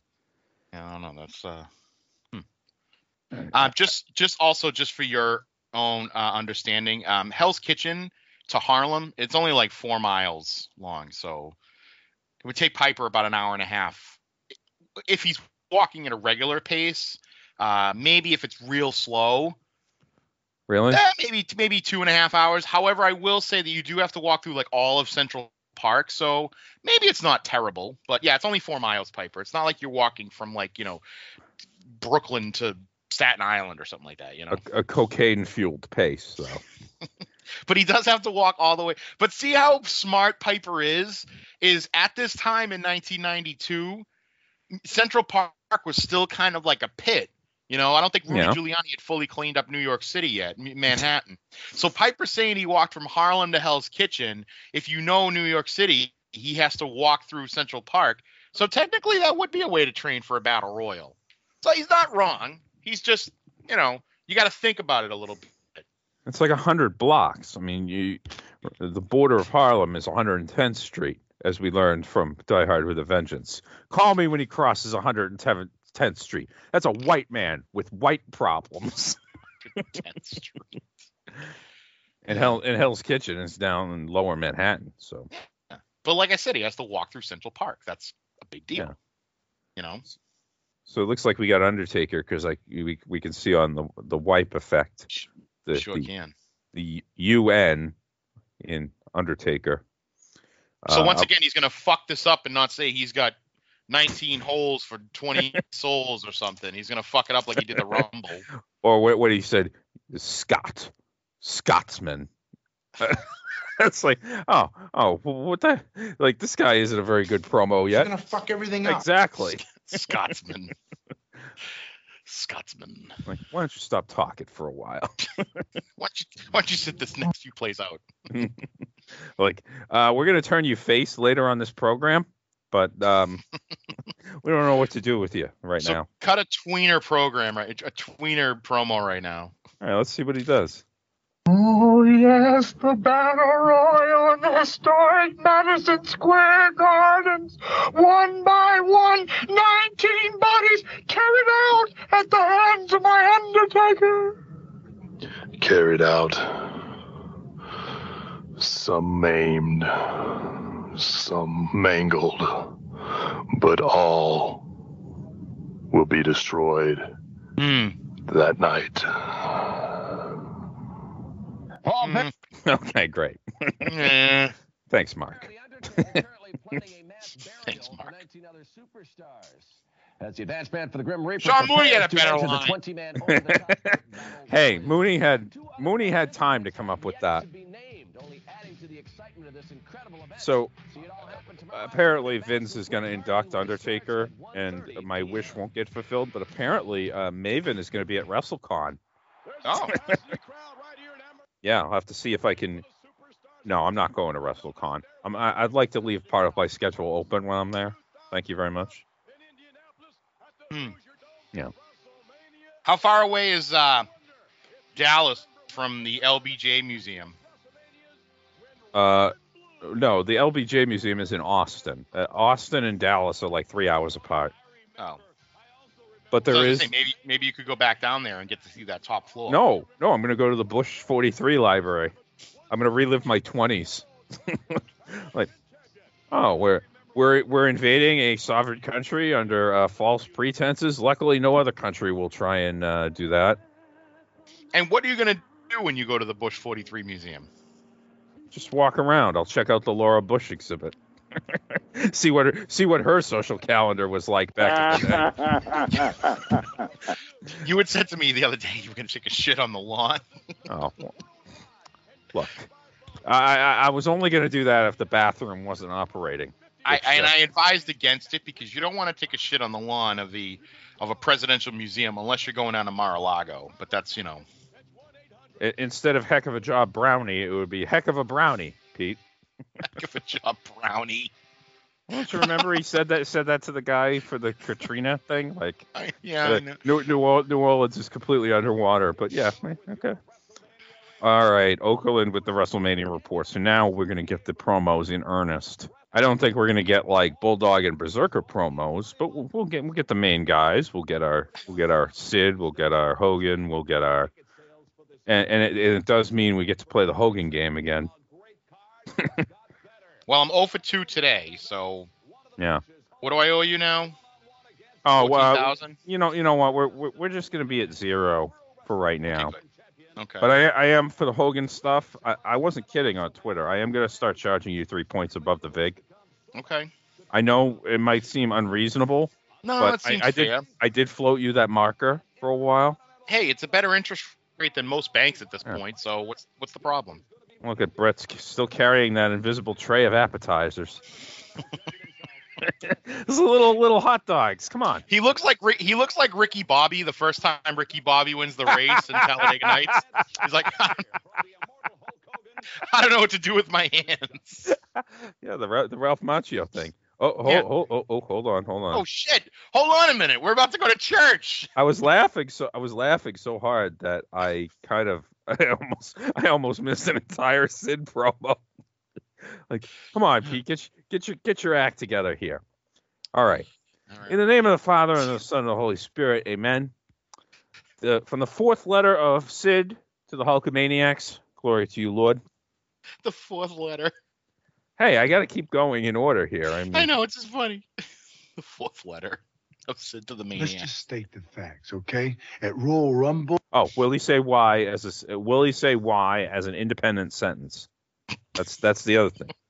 Will will not like why is Hulk Hogan fucking with me by time traveling? That's different. Will he say why? Just just yeah, why? Why? Yeah. Why? Uh yes. Yeah, I think I think you're probably right on that. Yeah. I feel like that's a tick that he developed around this Hmm. time. All right, let's. Oh, you took the easy way out, didn't you, Hogan? Instead of facing me, you went after Ric Flair. Okay, when Saturday Night Main Event come around, you went to Jack Tunney. Why? Two reasons. One, it's again, you didn't have to face me one on one, and you had a better chance of coming out winning, didn't you? Well, you proved to me and all the people in the world that you are nothing but a coward. And when it comes to mania, I can assure you that night I will prove that. All you have to do is go to your friend to the end, Brutus. Ask him how it feels to be at my feet. How it feels to be like a trapped animal. And I am the hunter. And I could have pulled the trigger at any second. I could have crushed your face in a million pieces. And when media comes and the smoke clears, the people will stand and they will say Sid Justice rules the world. Oh, he didn't say why. I'm kind Well, of he said why, but not an independent sentence. He kind of said he said why because. I mean, that doesn't really count, right? Oh, I'm sorry. Mm. The word of the Lord. Praise to you, praise to you, Sid. Father Sid, Pope Sid the first. All right. So now we got Hogan. I'm presuming up next. All right. All right. So so Hogan's there. He's got the blue background, okay. and uh, uh, if I remember, didn't he cut one promo earlier with that blue background that sounded really echoey? Hmm. Yeah. He's also facing the west, so that's He's for people. he- he's going right to left like he's reading Hebrew. so anyway. All right. All right. What's the so- over under? the, the return of the Hulk Hogan brother game, which for those of you who are new to the program at this time, Keithy likes to bet on how many times Hulk Hogan will say brother, and uh, he, he was in hock to me for thirty grand at one point, but it managed to dig his way out of it. So I'm going to, uh, you know, I'm, I'm going to start at one grand here, Okay. and I'm going to set the over under for Hogan brothers at three and a half. Ooh, three and a half. Okay, three and a half. Let me think. Um, hmm. Going over. Okay. let the let the madness continue. You know something, Hulkamaniacs? Something's different about me already. In just one short week, man, my mind is starting to think different. Physically, I'm more aggressive than I've ever been before. All right, the spaghetti straps are really annoying me here on the tank top. He's also gone back to the Hulk Hogan American flag shirt that he wore during WrestleMania 7 era. Yeah, that only recognizes uh, seven states. Hogan's flag has nine, no, seven stars. What's he say? I'll be damned if I recognize Oklahoma. Alaska turd is back on Hulkamania, brothers. You know, I've had a lot of people stab me in the back over the years. So-called friends, man, crawling out from under rocks everywhere I turn. But the Hulkamaniacs, the little Hulksters, have always stayed with me through the training of Paris and the vitamins and bleeding ourselves. But not yet believing in Hulk Hogan. No, not yet. Yeah. I think the believing in Hulk Hogan one was pointless. It's fucking implied by the other ones. That comes later. Yeah. Did we ever get more than five? I don't know. Um, I'm no, not unless he threw like one random one in like during the WCW days, or you know maybe when he became an NWOite. He uh, he he came up with one at his appearance at Workout World in Somerville, but since you didn't show up, uh, you, you you didn't learn about it. Oh, okay. But you, Sid Justice, you're the one that's in the hot seat now, and you're in deeper trouble than anybody's ever been with Hulk Hogan, brother. Why? There's no title on the line. There's just a matter of pride that has to be settled. When I think about what you tried to do to Brutus, when I think about what the outcome could have been if you'd have got your hands on him, it makes me shake in my boots. But then I start thinking about the facts that you promised me that you were going to stick with me at SummerSlam, that you posed with me, showed the little Hulksters that you loved them. And then the promises, brother, in the Survivor Series, and then the Royal Rumble. We had a deal, man, and you stabbed me in the back. Wait a minute, what the fuck did they have to do with Survivor Series? He wasn't even at Survivor Series. Yeah, I know. What the fuck? Hogan's just going down the friggin' pro- pay per views. And brother, next year when I'm in the King of the Ring, brother, Tuesday in Texas, you turned your back on me. brother. And then finally, brother, when you and I were tagged up in the ring, you That's wrestled- three. Was that two or was that three? That's three. That's three. There's three brothers so far. Oh, hold on, hold on. I, lo- I love how we're arguing it like it's the Andre close three count at the beginning of WrestleMania three main event. Was that two or was that three? That's three. Me for dead, man. And as I reached for you, when I begged for your help, I saw the vengeance. I saw the jealousy in your eyes, Sid Justice. That's why, brother, in Yes! Hulkamania, you're gonna feel the power of Hulkamania like nobody's ever felt it before. And what you're gonna do, brother, when the ah! busters in Hulkamania pass justice on you. Nice. I got five brothers. I could have swore there. wa- I could have swore there was only four, but either way, it's uh. All right. Hogan and Sid Hey. Justice one-on-one. Here is the other half of that Hey, it's o- it's okay. I'll I'll I'll, I'll make it up at some other point. You sure will. Champion now challenger, Macho And, uh, Flair and Savage. You know what was great is that he went like 80% of that promo without saying one, and I was like. Yeah, it was basically like the Super Bowl 38 of Hogan promos. There was no scoring, and then we got to like halftime, and then it was like mm-hmm. 61 points the rest of the game. yes. Anyway, anyway, his perfect is fucking windbreaker again.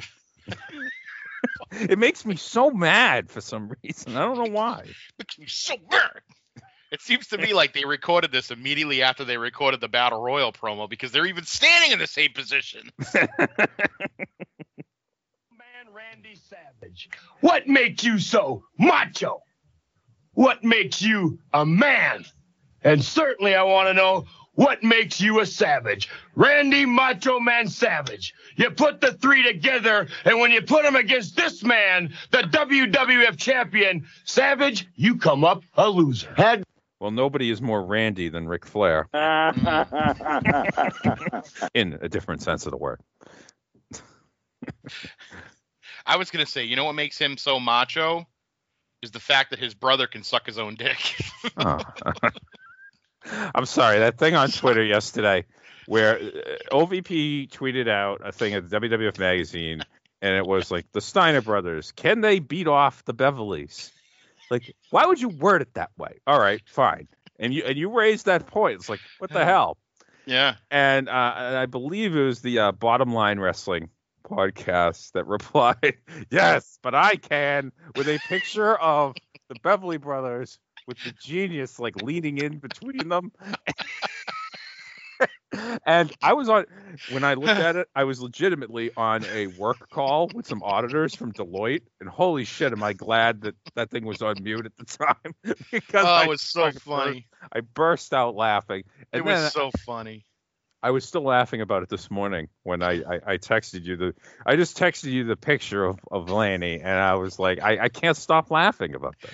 Oh god, because it's it's a it's because the look on his face is so it's so priceless. He's just going yee, and he just looks so gleeful, like he just jacked off the friggin' Beverly Brothers. It's so glorious. Uh, yeah. Ah, like he's got this look where he's going, ah, yes, I'm the genius. Mm. Ah. All right. Can you make, even though it's not even related to the show, can you make that the uh, show icon for the week? Nah, I no, it's always got to be Sid. Sorry, Oh, it's okay. this podcast is in Sid Justice for all, with with some some Flair and Savage sprinkled in as well. Yes. to be a name he gave himself. Certainly the fans didn't call him Macho Man. Certainly no woman that I've ever known called him Macho Man. So Savage, WrestleMania 8, the big show. It's you and me. You've been the champion. You've walked the aisle, been the cock of the walk, had everything the way you wanted it. No more, pal. It's Mr. Perfect and Ric Flair looking you in the eye, telling you we're the World Wrestling Federation champion, and telling you we know something you don't know.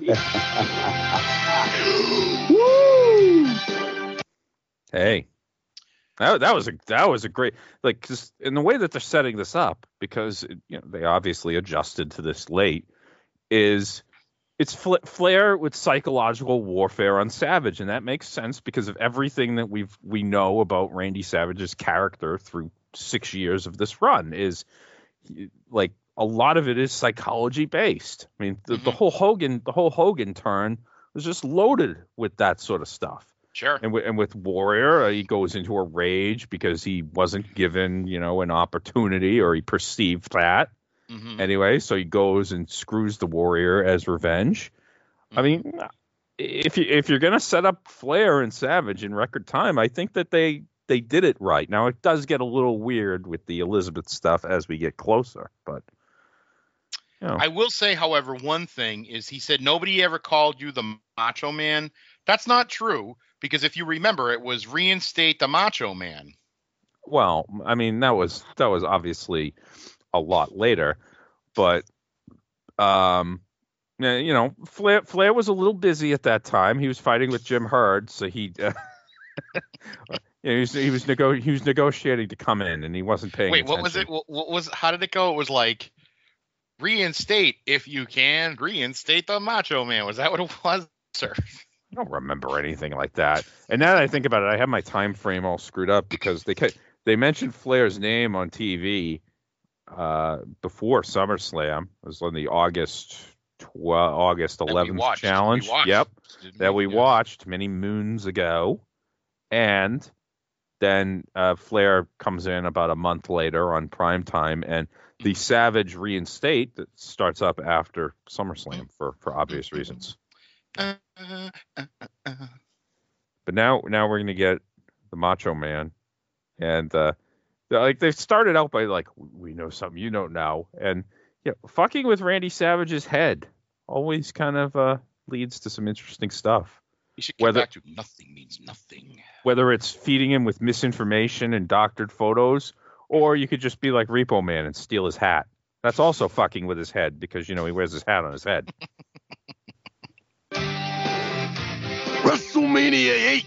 Yeah, the Indiana Hoosier Dome. Unbelievable World Wrestling Federation Championship match. You are the champion, Ric Flair, and I am the challenger for a little while. But when the bell rings in the Hoosier Dome, the Macho Man Randy Savage is going to take it to you, Ric Flair. Unbelievable, maniacal, and devious you are. But I'm even more maniacal and devious, yeah, because I am the one who has been there before. And you have lasting power, don't you, Ric Flair? But have you met me yet? Do you know what I'm all about? You will at WrestleMania. I am the Macho Man, Randy Savage, and I have been given a golden opportunity to go back and take back what was once mine.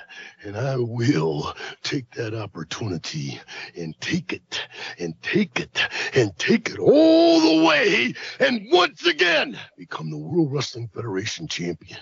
Oh, yeah, Ric Flair, that's going to happen.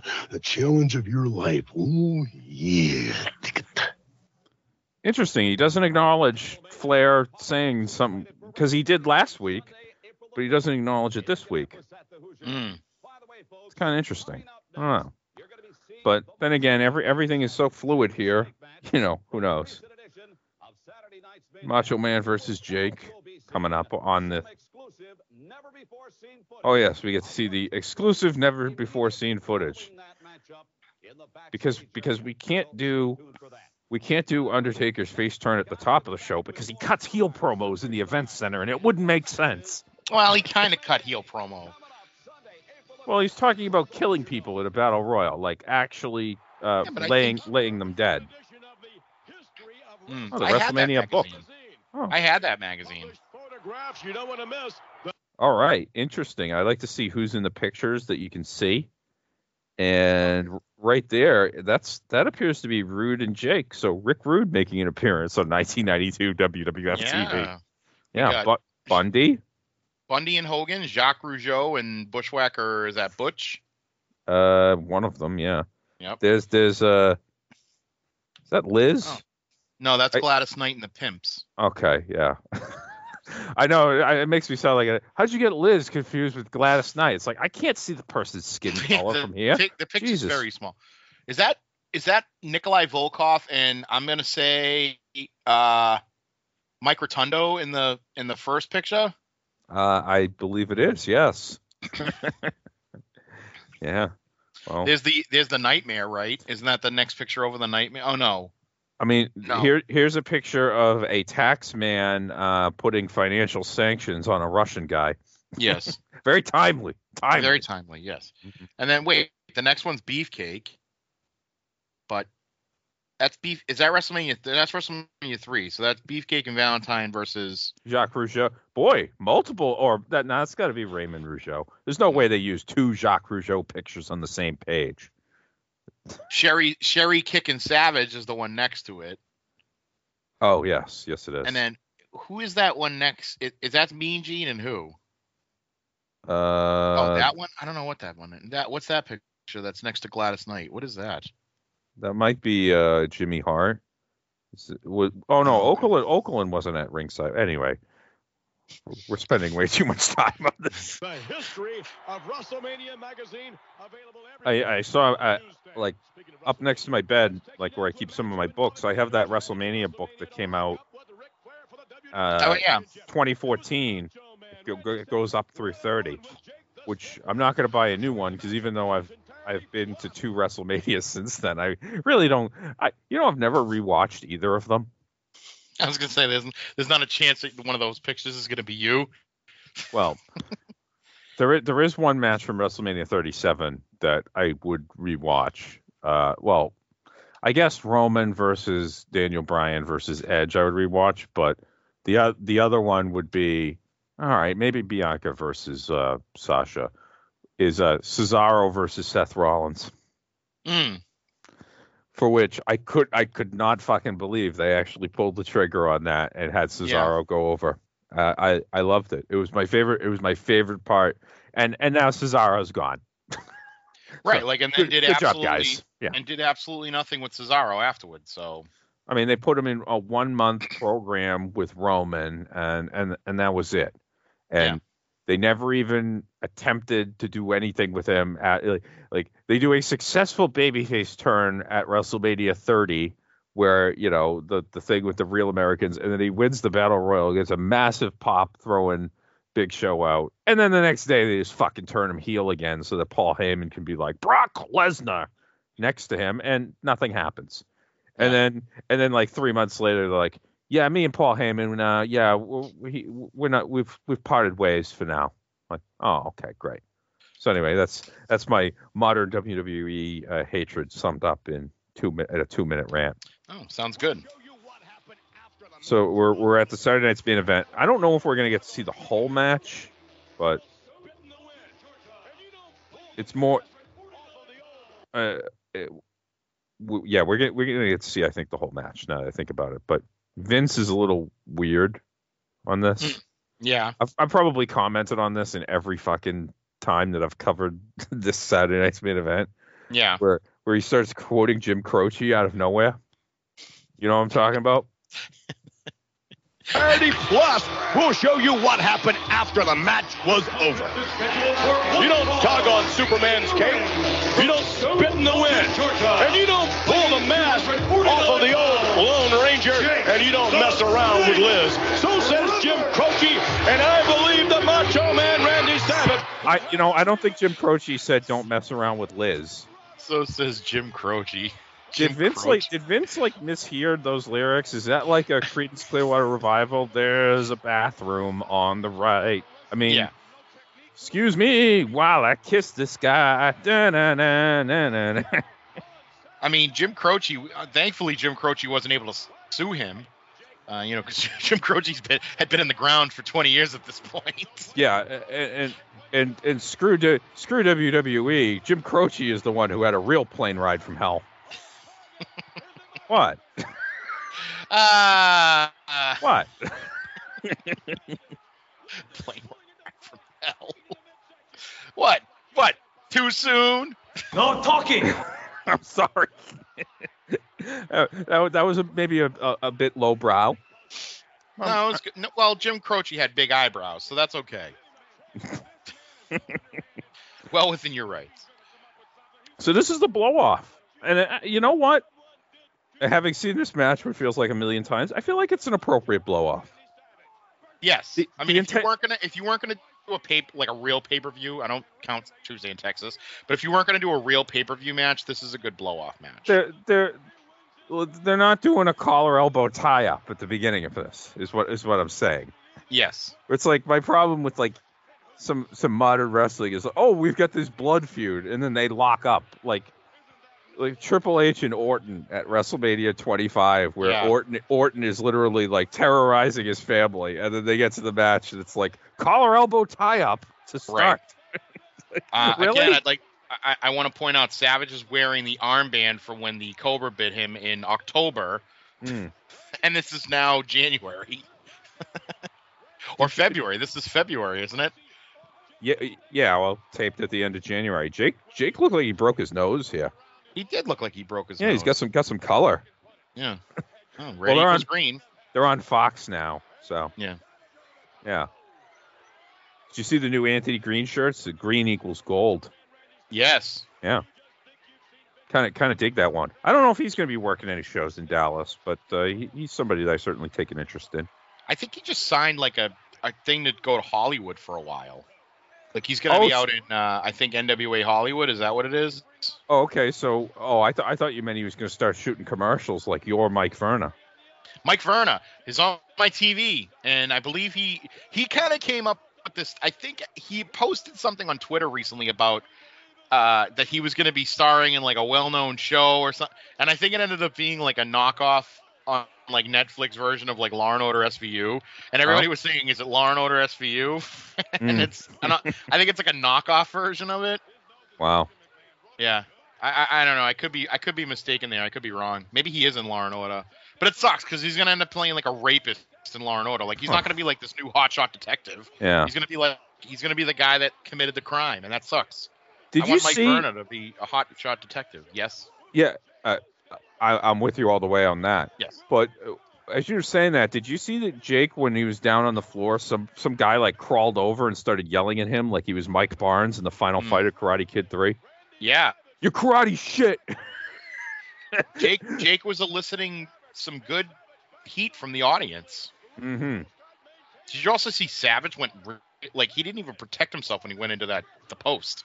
Oh yeah, I mean, This is the Savage fast elbow era. but but it's it's Savage made the most of his Saturday Night's main event time every time he was on there. yeah. Oh, so Not there Oh. there's the DDT, and uh, it, it's kind of the beginning of the end for that move because prior to that, it's like nobody was kicking out of it. Right. I mean, he's only protecting it by not going for the pin right now. But the stupid thing is that he goes for, he goes for it again, and you know, maybe ma- is this is this the official beginning of the you have to hit multi multiple finishers on a guy era? No, because they still had that didn't really start until the Attitude Era. Yeah, it- not it- the mini Attitude Era, the real Attitude Era. And also, literally in this match, Savage is going to hit his finisher once. Yeah. Not that I think we needed Jake to get a an on TV win, but it does it does kind of stink that Jake never got an on TV win against Savage. So it just if you weren't really like a house show person, it seems like Savage dominated this entire feud. Well, I know? think that uh, it, it- WWF was a babyface territory, and you weren't going to have heels going over. I mean, yeah, there's probably a way you could have done it, but that's just not how they did things. So he's going for the DDT. Backdrops Jake over the top rope, which, to which I would say to Jake, "Hey, why were you trying to deliver a DDT next to the ropes anyway?" Double axed from the top to the floor. He hits his throat on the railing. Jake Jake Nice. grabs his throat. Nice little call back. Yeah. Ricky Steamboat. Well, he, he didn't drape him over, but hey, it all you know, it's like these dudes have a round robin situation where Jake injured Steamboat on Saturday night's main event. Savage injured. Savage, Savage injured injured Jake, and uh, yeah. I, I guess nobody. I guess nobody injured uh, Savage on Saturday Saturday's main event. Now I Not on Saturday night's main event. No. So I guess Savage wins the round robin two nothing. Sure. Yeah. So he pins him one, two, three in the middle of the ring with the flying elbow smash. It's like it's like Now- this weird. Yeah. Oh, so now he's now he's gonna go up again.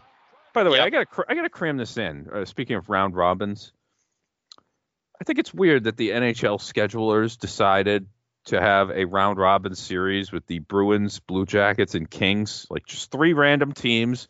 They're all gonna play each other in a span of four days. I thought that that was interesting, and I I salute them for that.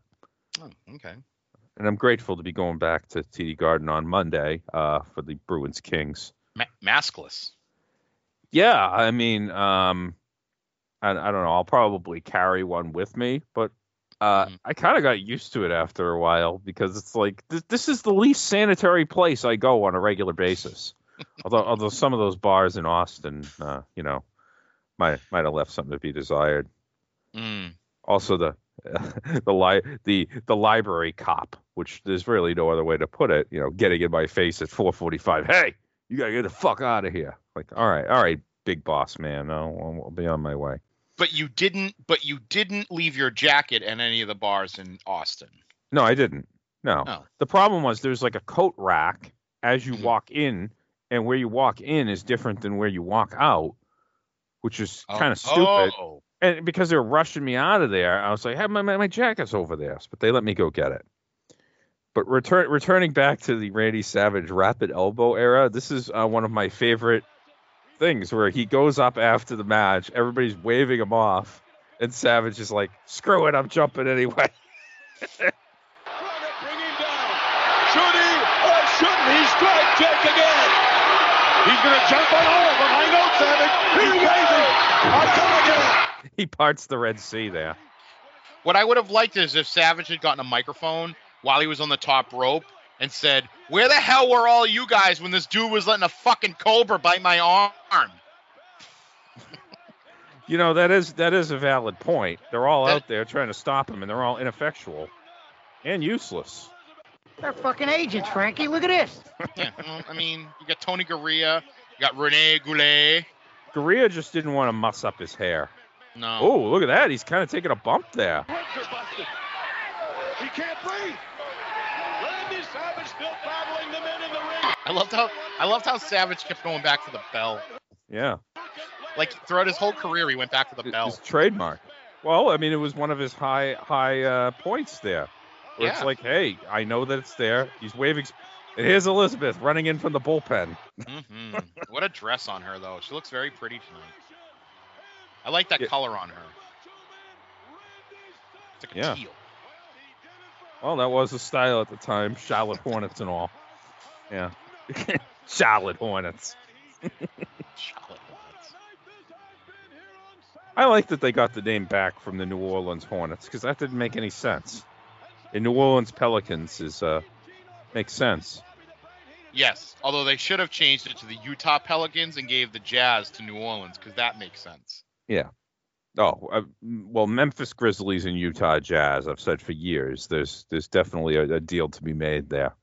Which, by the way, I, I, I did go into a jazz club in uh in Oh. Austin. It was very nice. Yeah.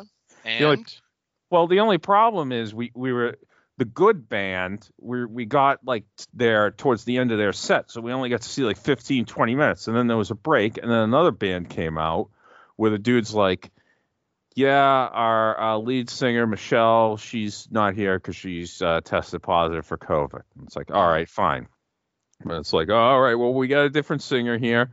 But then the guy started fucking telling stories, and it was like it was like if Grandpa Simpson was the front man for this band. It was like they, they meandered and didn't go anywhere. I think probably it's been over a week now. He's probably still telling this fucking story. I mean, we we left because it was like I can't listen to this guy anymore. It's like Bono and Springsteen put together. Like even Bono was like, "Shut the fuck up, man." God. Anyway, so so the, they do an interesting production element here they they show them wrapping up the Saturday night's main event, and now we go into the exclusive footage. Mm. And I don't know if it's Vince and Bobby pretending like pretending like they were off the air. Yeah. Or or how they were gonna do this, but they start busting balls. it it's so funny. where, Here where we go. Vince Exclusive content, folks. Vince starts giving production notes to to Bobby. like, uh, uh, oh, we're just gonna add this on Superstars, yeah.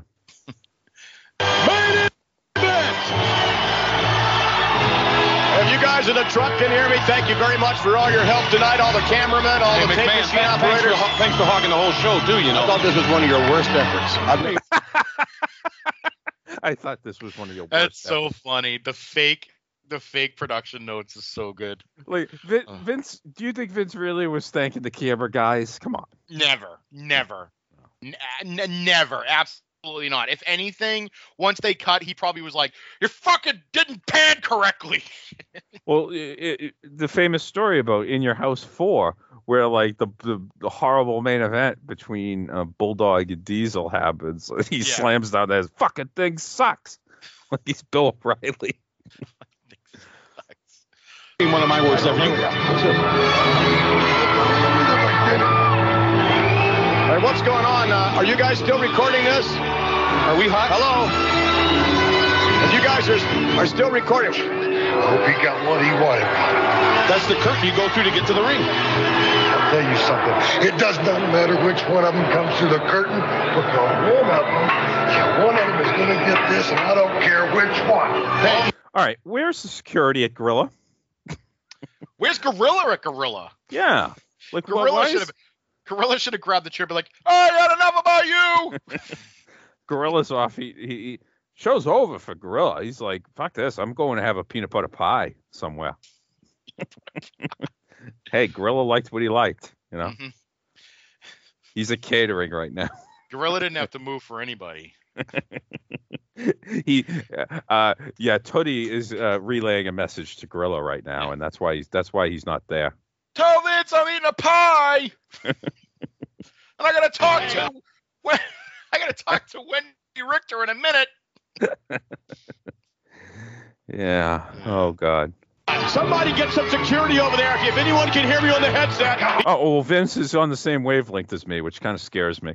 Yeah, that's very. Why is there Why is there no security going through the curtain here? Somebody better get some security over there, qu- quick. He's going to take them both out with you one better get somebody over there right now. Right now. One of you cameramen, if you can hear me, it doesn't matter who you are. Stop this right now. Just on the other side. On the other side of the curtain. Don't let her come through. He's Wait a minute, they're gonna go He's through the gonna curtain. There he's waiting for the guy. No, look. The Undertaker. What the hell's he doing there? get up, get up. What's going on? Are you guys recording this or not? What's? Oh my God! Look at that! A shot he took. Savage all over Jake. I can't believe what Jake was They're gonna fucking do. agents, Frankie. Look at this. What son of a Hey, watch it. Oh, what's the Undertaker doing there? I can't believe what Jake was gonna do. Where's Elizabeth?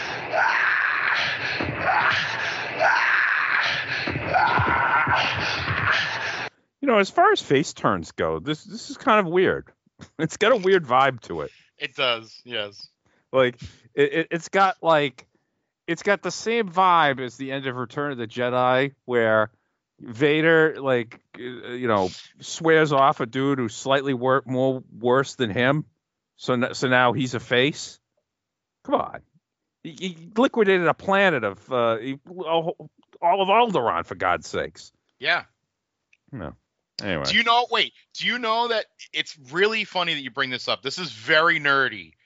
But do you know that there is in canon that once Vader becomes Anakin Skywalker and he's a Force ghost as Anakin, there is a story that he showed up to talk to Leia as a Force ghost, and she was like, "No, I can't talk to you. You destroyed my home planet."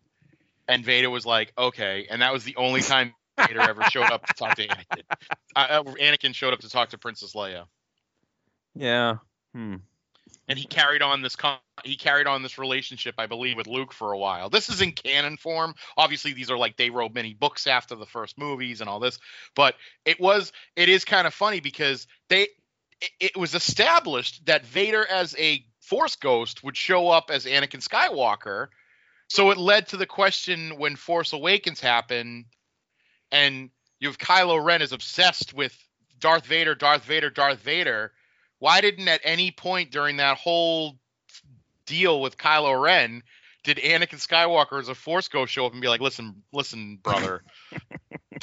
How many times? How many times does Anakin Skywalker say "brother" in his speech to Kylo Ren? This isn't gonna work for me, brother. The old, and it's the old not gonna, is two and a half.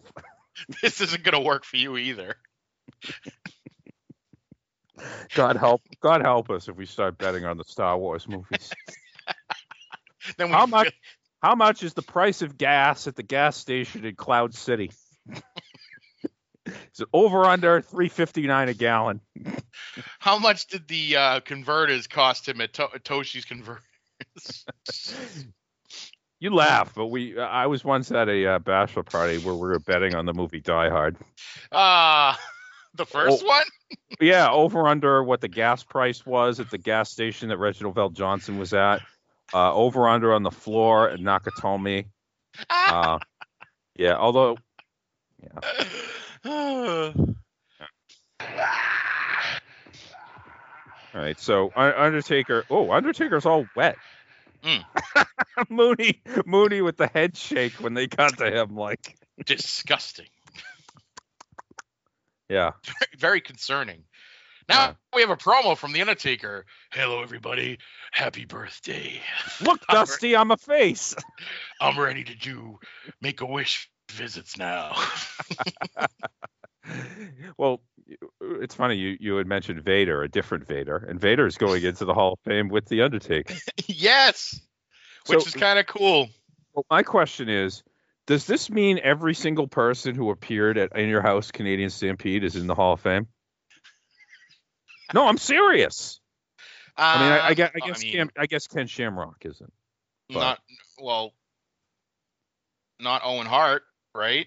No, because the Hart Foundation is in, and they were basically a team. All right, looking at the uh, pay per view, uh, Hunter is not in, but that's inevitable. Well, he is in DX Oh yeah, that's right. Okay, because so DX that- is so that- in. Yeah. that counts. All right, so the thing that's going to keep it from uh, is the Great Sasuke is literally never going in the Hall of Fame. It was the Sasuke versus Taka Michinoku, yeah. but but just about everybody else Mm. is either going to be in or is be, you know, I mean Ken Shamrock is not in, and pro- I- I feel like at some point he's going to be put in as filler in the next five years. Uh, well, Goldust or Dustin Rhodes is not in. Yeah, but that was because he Um, went to the competition and and uh, LOD. right, so Bulldog, so Bulldog and Jim Neidhart, Owen Hart are all in because of the Hart Foundation. yes, Okay. Although the Hart Foundation itself is in. yes, So it was the Hart family and then the Hart Foundation. the Hart Foundation. Yes. So wait, is Bret a two-time or a three-time Hall of Famer? Um, I don't know. I He's a, he's a 16-time Hall of Famer. Um, well, there's definitely no way Bret's a three-time. If if Flair's not a three-time or Shawn Michaels is not a three-time. Well, the Godwinns, neither one of them is going in. I can't see, I can't see them entering in Mideon. oh. no, but naked naked Mideon's still got a puncher's chance. Unless unless they put him in as Tex Slazenger. Stranger here in the World Wrestling Federation. Hmm. It is obvious the snake was going to nail the first person who stepped through that curtain. And in my opinion, Jake Roberts has sunk to a new all-time low. It would have been funny if Earl Hebner had run towards the back and he hit him instead. Legitimately. You would have cheered. Oh my God, I would. That would have been practically You would have- masturbatory. You would have plots. Yeah. So I, I guess we're gonna get more uh, promos from Rumble uh, participants or Battle Royal participants, and I'm and I'm interested to see who we're gonna get Hmm. because we we got Undertaker earlier. That's probably the biggest name of the people who are gonna be in it. I guess Flair, obviously. But first, we'll hear comments from Repo Man. Oh, Repo Man, nice. He's gonna smash the competition. I'm gonna chop him down with an axe. Hey, Say what you want about Repo Man as a gimmick, but his promos were consistently fun. Sure. I mean, if you if you're willing to laugh, if you're willing to have a sense of humor about this fucking bullshit, you have to appreciate Repo Man's promos and commitment to the bit. Mm-hmm. And I'm sure that this is going to be no exception to that rule. By the way, why haven't we gotten a Warlord promo for this Battle Royal yet? it's like, ah, fuck it. I know Hogan's going to throw me out anyway. oh my shit! He came down from the ceiling. He fucking it's the fence. He's the fence behind him. He climbed over the fence to get the uh because he just got out of the auto yard. Wait, no, that what a fence. fucking uh, Wait a minute. Is that a that, that's not a real fence? That no, fence it's not is a real put- fence. All right, but he made us believe. Yes. Wow. What an acting job by uh Barry Darsow here. Well, we Darsow and Sid. Those are the t- two guys that we have uh, devoted heavy portions of uh, this show to. All right. Uh, will Repo Man mention Virgil? Uh, all right. I know. All right. I love this New York. All these tall buildings. You don't know where I'm going to be at. You don't know where I'm going to come falling from. I might be in Madison Square Gardens, way up in the rafters. Nobody will know where I am. Can you imagine? 19 other guys in the ring. They're not going to know where I'm at until it's all over because one guy goes, the other guy goes, and I'm the champion. Did Repo think it was for the title? Dude, like Fla- Flair's in the match. He thinks the Bell Royal's for the title. He got confused again. You know what I love about Repo Man, or I should say Barry Darsow, Yeah. is just that he looks com- he looks completely different than he did a year ago. Like he looks completely different as Repo Man than he did as Smash. Like just amazing character change. Like it's just the new outfit, the no face paint, the hunched over. He's got a little goatee and mustache. His hair shorter. Like he just completely changed. I love it. I don't know why he has to put a tire on his shoulder though. I don't know why he had to do that accessory. I don't know why his jumpsuit has a tire on it. I don't, I don't, I don't get it. Tire marks. All right, we got Hogan up next, and um, yeah, I mean Hogan in battle royals is always a uh, controversial thing, Mm-hmm. and uh, and, and and and let's let's play here. How many times will Hogan say brother? Okay. I I am go- uh, we'll, we'll we'll do a double or nothing based on the last one. I'm going to set the over under at. Hmm, I'm to set it at three. Oh, just three? Yep. The over, man. Okay. All right. Oh, should I do Hogan at two times speed Yes. again? All right. Micro Machine Hogan is the best. Yeah, I forgot about Micro Machines Hogan for a little bit. So let's uh let's test drive it. You know something, Hulkamaniacs? In Madison Square Garden, we got a chance to change destiny, man. Yo, we already know about Jack Tunney, how he flip-flopped the main events, how he put him to Sid Justice, just because he knew Hulk Hogan was the only one that could straighten him out. And if I don't, the WWF is going to get flip-flopped on its ear. His brand of justice. But now there's a battle royal, brother. And Marshall Dillon here of the WWF is cool. I don't mind busting a few bones and jabbing a few eyes. No referee. I'm going to ride my Harley to the garden. Maybe I'll bust him up with a pair of deerskin gloves on. What you going to do, Justice? You, then Flair. Oh, only one brother. All right. So the stalemate continues. Massive sums of money passing between these two guys recording a podcast together. Like, what's going on here? Jesus. About about a brother. Yeah. Pay me my money. Give me my fucking money. Okay, okay, okay. Then Jimmy. no doubt we'll be on the hey, lookout I, I was trying to laugh like Henry there. I know that was good. Okay, Jimmy. Okay. Okay, Jimmy. Okay, I'll give, give you money. Include Yeah. The boxer Rick Martel. They're still, What a adver- name. they're still advertising Hawk and Animal. I don't like. Uh, card subject to change. Yeah. Now there he Well- is. Oh, there he is. I mean, I, I I like that because they listed the guys in order of importance. Yes. Yeah. Warlord listed at the top, Flair listed at the bottom. Mm-hmm. Eh, exactly how it should be. The Intercontinental title holder Rowdy Roddy Bulldog in the middle, the Piper, Flair. Champion Flair. And it all starts tomorrow afternoon at 1:30 p.m. nice sax at music. Madison hmm. Square Garden. Yeah, Don't miss it.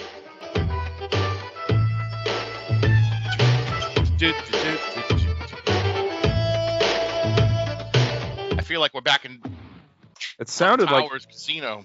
it sounded like Tito Santana's music a little bit. the El Matador. All right, we got promotional consideration.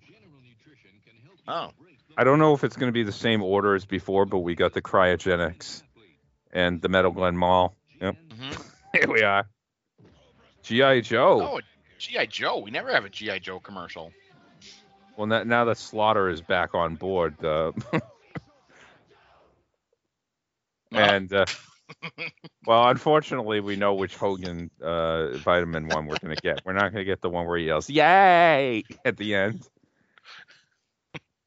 I mean, I, I'm telling you, I, I would like to do I would like to do a remake of the Hogan vitamins ad, except he has to constantly keep raising kids to the to the rings. Like that's all he does. He he never actually gets to walk through. He's just constantly lifting kids up. How many times have we watched this? Oh God! I mean, this is this is it's getting to be, but yet it's still fucking funny Yeah.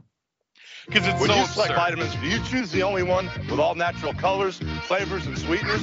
Beta carotene, Hulk Hogan vitamins, the new champion of children's chewables. It's got my name on it. New champion of children's chewables. Can't even can't even just be a top contender for children's chewables. Beta carotene. da, da, da, da, da. The war of the machines continues. Yeah, they switched up the order because there's Terminator 2 for Game Boy again. The war of the machines continues. Seventy-two. Judgment Day. Ugh. Row after row of ugly, ugly children. Oh, there's Papa Shango. Yeah. The only catch is next week we're gonna watch Challenge instead of Superstars. Oh yeah. So we're we'll get a slightly different lineup. So, so we're gonna miss Papa Shango. We're gonna miss the new foundation. We're gonna miss the, the, the electrifying tag team of Slaughter and Hacksaw Jim Duggan. Don't worry. This, Oh, Jake's on the funeral parlor. That's the Uh, best one. yeah, but it's gonna air on uh, Challenge also. Does it? So- All right, I so don't worry so. about it. And, and don't and don't worry. There's plenty more Papa Shango matches. I know you're very concerned. Satanic black magic. Sick shit. Yes. Good. good. Good. Um. And and that and that does it for the February 22nd Superstars. But Yes. I would like to turn your attention to something else, which is this Battle Royal. Since we've been watching the events and the promos for it, I, I think we should watch the Battle Royal. I did want to point out that they, they had an entire show in Amarillo, Texas, and not once did we see or hear Terry Funk at all. So Well, I'm a little concerned. he's kind of laying low in early 92 i think at this point but uh, yeah so i'm going to call up the madison square garden show from Mm. february of 92 which is the next to last one that they did before a five year hiatus they would do they would do another one four weeks after that which we'll probably find something on that show to to watch when we get there but yeah, the the battle royal was actually the main event of this of this show. Hmm. And I and I know we said we were going to watch the Warlord versus Chris Walker, but do we, do we really have time for that? There he is, the There- Warlord man. Nice to see that he entered. Wait, was that entering him? Him entering the Royal Rumble? No, that What- was uh Not the Royal Rumble, the Battle Royal with him having his vest on. No, no, he doesn't. well, I'm going to back it up for the entrances because of uh Oh, there's the Skinner man. yeah. Shawn Michaels. We'll see one-on-one Oh, Finkel's reading the card for the next MSG show. Virgil. Shawn Michaels versus Virgil, which actually was a pretty good match if I remember correctly. Sure. Otherwise known as IR. the face that Finkel does when he's uh, mentioning IRS. Otherwise Wow. known as Yeah. Jeff's Kiss. WWF champion Ric Flair. Still announcing the card? My God. I already fast forwarded enough here. All right, here we are at the 20 man o- over the top rope battle royal. This will be, uh, I, don't, I don't know how long this match lasts, but Can't be very long. The Battle Royals don't usually last that long. Just because, like, pretty much everybody except like the final five get thrown out like almost immediately. You no, know? I mean, Uh, I mean, I, I I know I know who wins this. Do you do you know who wins this? Uh, no, I don't. Okay, I, I I will I will keep that a secret, and I we will not we will not be gambling or or, or anything on that. But um, I don't think that I think this runs about eleven minutes. Okay, good. Um, thir- 13, 13 minutes. No, uh, no, uh, sixteen thirty-seven is how long this lasts. I'm gonna watch the participants, and then right before the match starts, I'm gonna give my prediction as to who I think wins. Well, Berserker was the first one in, and of course, you you think he would be a threat in a battle royal. Yes, one of the favorites here. Uh, there's Davy Boy. Do you Why did notice he The, out? why do you see, notice that the left half of his tights is more faded than the right half of his tights? What's going on here? It's that's the beginning of the end. Yeah. Those, you know why? It's because he left those out to dry over the over like a railing at a hotel, and the sun. All right, so Rick Martel, fresh off his battle he just had with the boss man, it looks like. Yeah. Wow. He is. Uh. I do kind of, I, I do like that they did. A lot of these guys did double duty that night. Yeah, I mean they basically used everybody else on the on the card to put together this battle royal, and it's probably fairly hot because Sid's going to be in there, Hogan's going to be in there. It's only 15 days after the turn aired, Yeah, but Sid being a uniquely popular figure in New York. Rick Martel's hair was really thinning at this point. Good lord. Oh, and here's here's Hercules after having saved himself, uh, and he's coming out to his face music from '89. I love how we've retconned Power and Glory Herc out of uh, out of commission here. I, I, I- I like to I like the fact that he still did this battle royal even though he humiliated Sid Justice do, just moments earlier. Yeah. Well, he was saving himself. Oh, the Bushwhackers, who I believe are filling in for um, LOD. Believe I do. Yeah. Oh well, that's a, that seems like a uh, suit, uh, suitable replacement. Although, okay, so LOD not LOD not being in this kind of hurt the star power a little, but you know, it is what it is. what's wrong with Luke? Oh Jesus. Oh, so that was apparently in the match earlier in the show, is what Gorilla was saying. Who do they wrestle? The Natural Disasters? Uh, no, the uh, Nasty Boys. Oh, He uh, that's Sags hit Butch with the ring bell behind the referee's back. oh, Yeah. I'm looking to see who worked earlier that isn't in the Battle Royal. Like Warlord beat Chris Walker, but I don't think Chris Walker is in the Battle Royal, and Jim Brunzell is not in the Battle Royal either. Oh, Skinner. I don't. Th- the funny thing is, Skinner Skinner's in the Battle Royal, but he didn't work earlier in the show.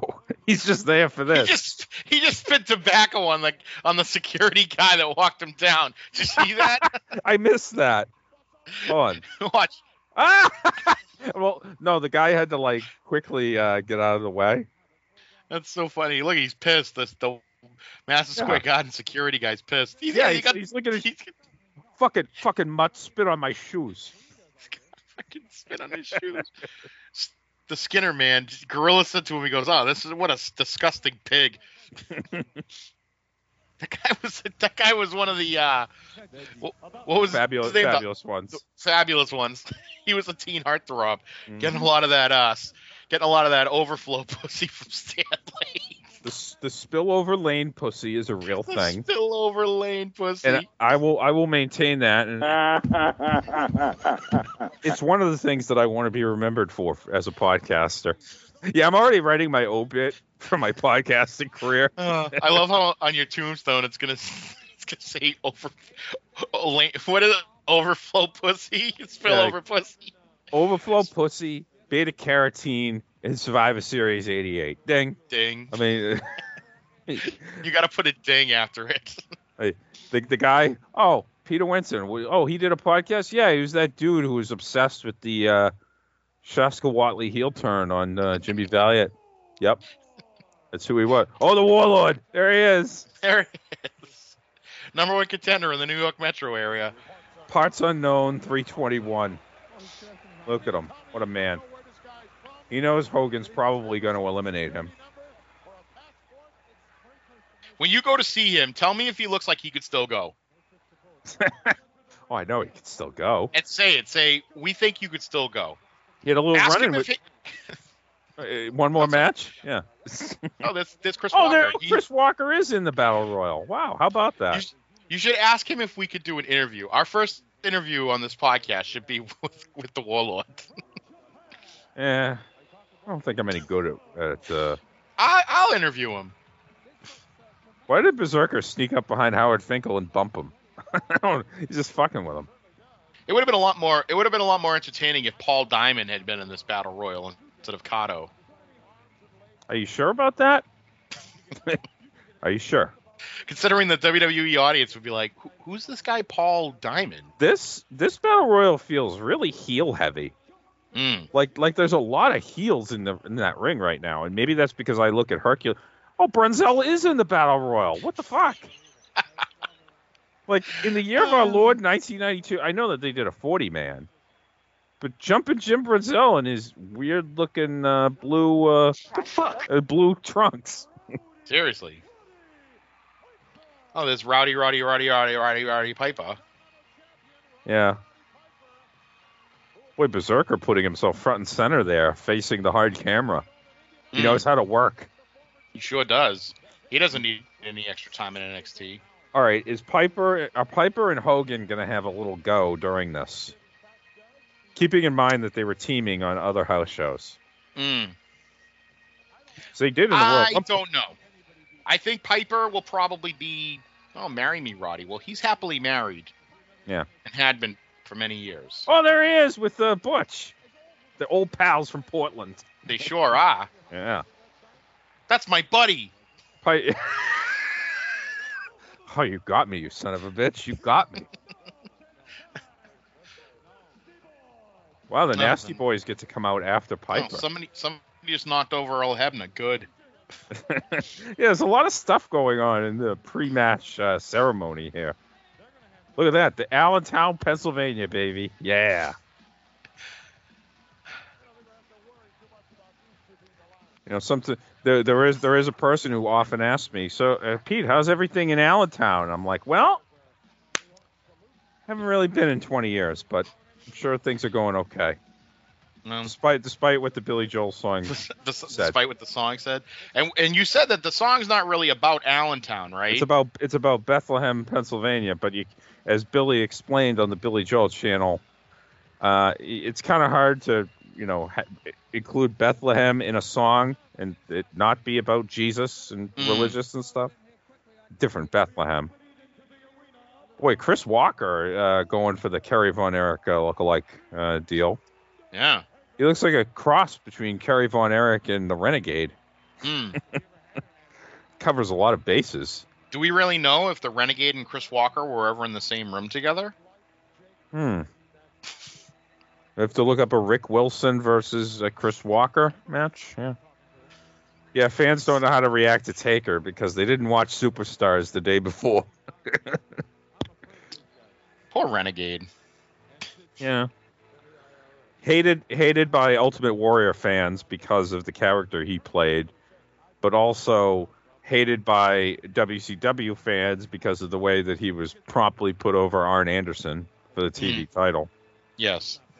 So we still got Flair, Sid, and Hogan.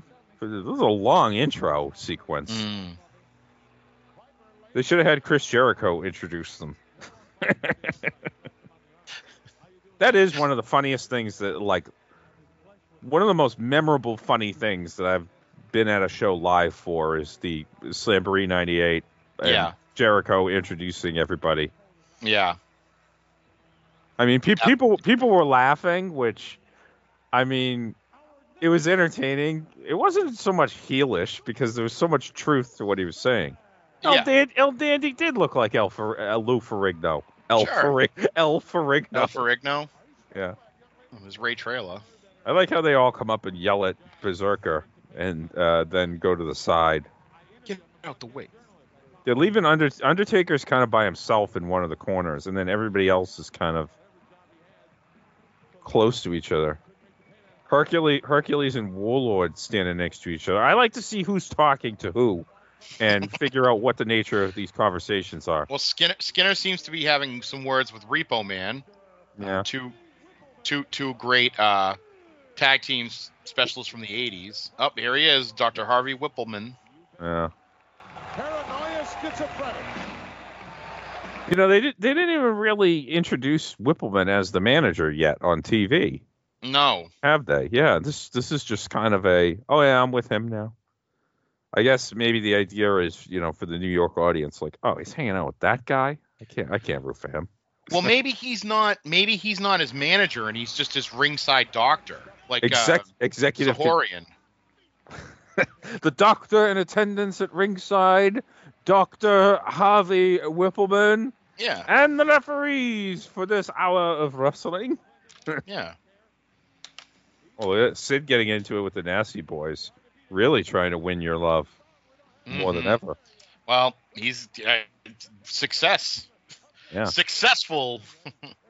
There's there's a lot of big names in this. I mean, some of them are pretty washed, like Hercules and and Skinner. But oh my God, I mean, you know this.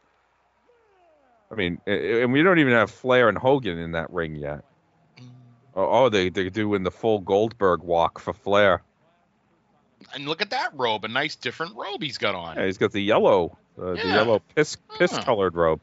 Well, all right. Well, if your urine looks healthy, that's the color it should be. No, technically, if your urine is healthy, it should be clear, with no hints at all. Really? That's what they say. I don't know. Well, it should have something in it. I mean, you're ejecting bad stuff from the body. But you're drinking so much water that it's so watered down that it's not. It's not even clear. It's just clear. But We we'll really- say that's we'll say that's a good color. Are we really debating urine? Sure. Why not? Uh, Berser- Berserker is definitely making a spectacle of himself here. Yeah, I know. Seriously. I, oh God. All right.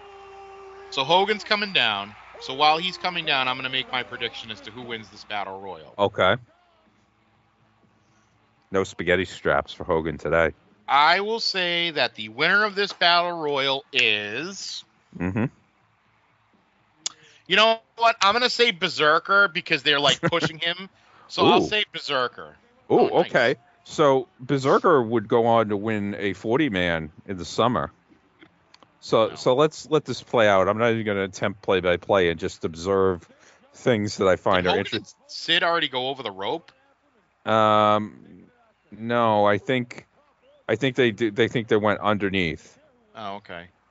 I like the fact that uh, Martel is uh, oh Martel and Boss Man are paired up because they had the match earlier on the show. Yeah. Flair wearing the same color trunks as Hogan. That's why Hogan is choking him with a shirt. Yes. And Pi- Uh, Piper's laying in. Yeah, Hogan and Piper, Hogan and Piper teaming up against the Boss Man. There's Mhm. Berserker and Martel teaming up against the Boss Man. There's Yeah. oh Sid grabbing uh, Brian Knobbs uh, again so that Bushwhacker Luke can hit him. I love that. no, that was Bushwhacker Butch. Oh, Butch, excuse Yeah. me. All right, Boss Man's about ready to throw Martel over, and no. Yeah, it looks like Sags was eliminated. Oh no, no, he's coming back in. Yeah, he went underneath the rope. Okay. Oh, look at that. Butch and uh, Hogan teaming up against the other Terry. Yeah. oh, Hogan. Hogan always with Warlord in battle royals. That's the question I'd have to ask Warlord: is what the hell? why did you? Why do you always get eliminated by Hogan in every battle royal? I don't. I, I don't care for it. Fuck. Wouldn't Yeah. wouldn't it be really funny if you went up to him and you just went, "What the hell?" And he goes, "I know, I know. Why does Hogan always eliminate me?" Well, that would show he's been listening to the podcast. Mr. Warlord, you're always welcome on this podcast anytime. Just to Yes. say to say whatever you want, so long as it's not of a political nature. As I texted you today or yesterday or whatever, when we were talking about when I said you should go meet him anyway, I said you need to go there and tell him that he's the better Terry. And he's gonna be like Taylor? Yeah, I know. Well, everybody. I'm not. I'm not a fucking piece of poultry over here. I, I said you should go meet the good Terry. the good Well, Terry. The, the one thing I have to tell you is it's after a Bruins game that day, and I'm going. I'm definitely going to the game. They're playing Pittsburgh, so Oh, okay. yeah. Fuck the Penguins. I I got to keep an eye on him, and the next time that he does some kind of an appearance, I need to figure out if it's if it's doable to go to. What if it's in like Albany? Would you go out Wow. and stay stay with Bob Heck of Bob Heck Entertainment? Sure. Or at the very least, I would go and stay in a hotel out there, Okay. and then go meet Bob. Yeah. You know, hey, he's got a new house. He bought Oh. a new house, so it's very well. Did Sid just hit Piper with the friggin' ring bell? It, I don't think it was the bell. I, it looked like something else. Oh, maybe it was Dr. Harvey Whippleman's medical bag. I think it was. Yes. Hmm. Oh, look at that. Uh, Hogan and one of the Nasty Boys there. Yeah. Oh, there's not the, Nasty Boys ganging up on Hogan. Well, It'd be funny if Hogan got eliminated like right now, with like 15 guys still there. and you, and you know he would still be pissed that like, how did I not win? Well, he ended up on the outside of the ring here right now, but obviously he yeah he went out under. So It just. Like, I don't know if I would hate Hogan now as a person. Like, I feel like Hogan now as a person, even though he has been known to do some sketchy things in the last decade, but even like now, Hogan seems like he's not that horrible of a person. mm, comparatively, but like Hogan at this time, you know, he's just such an asshole. It's crazy to think that in the Hogan Warrior issue, Warrior was the asshole, Hogan wasn't. Like, how is that possible that Hogan was not the biggest asshole? Well, here's here's the thing about Hogan in this time period, and I think this applies to any. If you take any top guy Mhm. in any sport, at the end of their run, they probably would turn into assholes because their their feelings of what their self worth is clearly exceeds what their actual value at the time is. Because Sure. Hogan Hogan's value had declined, but he wasn't willing to accept that yet, so he does come off as a bit of an asshole. Yeah. I don't I don't know why I'm trying to explain Hulk Hogan's like like like why he is the way that he is. I mean, Mm. it's now it's now been almost seven years since those uh, comments came out, which the only reason why I know is it was July of um, 2015. I was on vacation in San Francisco at the time when it happened, and I was like, "Well, that's the end of him." when all that came out. And, and which, in all reality, I mean, everybody has said things inappropriately at one point or other in their life. Yeah, I mean, it was completely like had that never happened, like had those never come out, you never would have known what Hulk Hogan thought in that one instance of like. I'm not trying to defend racist comments at all, but I mean, it's like, like it's kind of like you take the whole of the.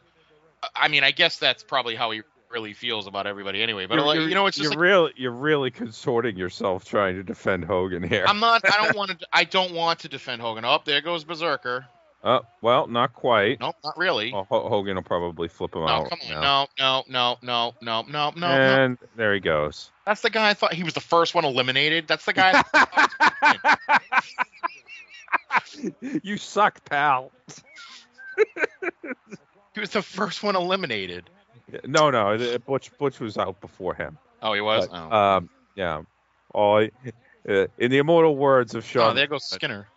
In the immortal Yeah. words of Sean Waltman, Hulk Hogan, you suck, pal. Uh, yeah. all right, there goes Kato. So Skinner's out, Kato's out, Paul Diamond's taking the night off. Yeah, Uh, we're Jesus. yeah we we gotta get rid of some of the dead wood in here and, and narrow it. To, like, what the fuck is Jim Brunzell still doing there? This is the year of our Lord, 1992. Here, this is not 86. All right, I don't see I don't see Brian Blair out there. Brian Blair is oh doing a double noggin knocker Oh, on Repo Man and Martel. Repo Man and Martel. I wonder if Martel is has it out for Repo Man after the way he was injured as a member of Strike Force. These are the things that I think of. That's oh your my dream, god. though. Was- That's your dream is continuing various feuds from previous gimmicks. Yeah, like just because Martel's a model now and Smash is now a Repo Man doesn't mean that they resolve the issues that they had with each other. Oh, look at Hogan and Ho- Hogan and Hercules, two of the Mega Powers going at it. I, I believe in an extended Mega Power family. Hercules was the third one, as done, you know, a séance was done in Venice Beach or some shit. A seance. It, it Oh, there was all, it was all mentioned on the Brother Love show. It was a And there séance. goes Hercules. Satanic black magic. Sick shit. Oh. And there goes Hercules. Oh, there goes the model. The model man's out. Yeah, yeah. uh, Her, Martel was like, "All right, Hercules is out. You get somebody's gonna toss me right now. Get me out of here." Warlord's still in there, right? Um, yeah, he is. He's uh, going at it with uh, Chris Walker in the corner. Boy, We gotta keep- come on, come on. Oh, there it. Davey Boy, Davey Boy going after Warlord. There it is. There it is. Piper and the Undertaker locking up there. yeah. Nasty Boy's going after Sid Justice is kind of odd. Hey, they they fear no man. Uh, Flair Flair is up on Hogan's shoulders, and Sid saved him. Some horseman solidarity there. Is Warlord gone yet? No, here he is. Okay, yeah, he's still in the corner tangling with Davey. Okay, Mhm. good. I, I'm keeping an eye on the Warlord because I want to see if Hogan throws him out. No, who's he going up against? Oh, Chris Chavis. That's it Chris Walker. is. Chris Walker. Sorry. It's too many oh, there Chris's. goes. Oh, there goes Knobbs. Uh, that, was, that, Sags. was, that was Sags. That was the black haired guy. And Knobbs was Knobbs was tied up in the rope, which meant that the top rope was a little lower, and Luke just got thrown over it. There goes Luke. So the Bushwhackers are officially gone. Yeah. So we are starting. I mean, all right. There goes Chris Walker. All right, the Warlord got an elimination. That's good. Good. I'm glad. Good. Good. Jim Good. Brunzell, I think, is out now. All right, Hogan and Warlord are facing off in the corner. You know what that means. Here it comes. All right, Terry. Not you, not you, uh, Belaya. yeah, the volume is very low on the play-by-play here, but it is Gorilla, Brain, and Lord Al. Oh. that was a good Lord Al. Uh, oh no! Brian Knobbs' head is getting bounced into the mat by Sid Justice. I think they're Sid doing a, Justice being violently here to, to Brian Knobbs of the Nasty Boy fame. Oh, what is this? Oh, Bulldog and Hogan teaming up against Warlord. Oh, I, I am in heaven. Does it count if they both get him out? Well, let, let's see. Let's see who gets credit. Whoever gets the last touch. Oh, Oh, there there goes goes Flair. Flair. Piper got and Repo Man. Piper Yeah. and Repo Man both go out. Huh? How about that? And Warlord's still there. And it looks like it looks like oh, it looks like Brian Knobbs is trying to get Piper out. Wow. I didn't see that coming. Yeah, Brian Brian Knobbs is a real survivor between this and the '91 Royal Rumble. Him being one of the final three. There goes Piper. Piper Yeah, just gets Sid, outed Sid got Sid. him out. So now we're down to seven. The final seven are Brian Knobbs, Boss Man, Sid, Warlord, Undertaker, Hogan, Bulldog. Yeah. Yeah. So, oh, I love that. I love this alliance between Repo Man and Ric Flair. There's the alliance you never knew you wanted. All right, Oh, look at the Undertaker attacking Warlord. Now that's a feud we needed. Was the Undertaker versus Warlord? Undertaker Warlord should have main evented a Mania. I'm pretty sure in my Hasbro league they did. hey, he's a pro- proven draw in the number one uh, metropolitan area of the territory. And you, Undertaker, will be no exception to that rule. What was Warlord's record at WrestleMania? Uh, Lost at five, lost at seven. I don't think he was even at eight. I don't Yeah, think he was at. Was he at six? No. He had just been uh, sold to Slick, and Barbarian faced Tito, not Warlord. So he was. So he was 0 2 at 0-2. WrestleMania. Yeah. That's a shame. Well, maybe they'll have another gimmick battle royal, and he'll win that. Yeah. Why did Hogan put his head down? A cardinal mistake for a ring veteran. Hmm. We haven't had a, an elimination in a little bit here. Oh, No. Under- oh, oh, Undertaker's out. Undertaker's well, out. Yes, not not quite because Boss Man is. And uh, yeah, he is out. Boss Man eliminated Undertaker. I didn't see that coming. Nope. So, so Wa- Warlord's in the final six. Dude, what the hell is going on right now? The Warlord and Bob and Brian and Brian Knobbs are both in this still. Hey, you got to have some red herrings in there. It's okay to have a red herring as long as it's not a red rooster. oh, I'm sorry. He's a tailor-made man at this time. Here comes the red herring.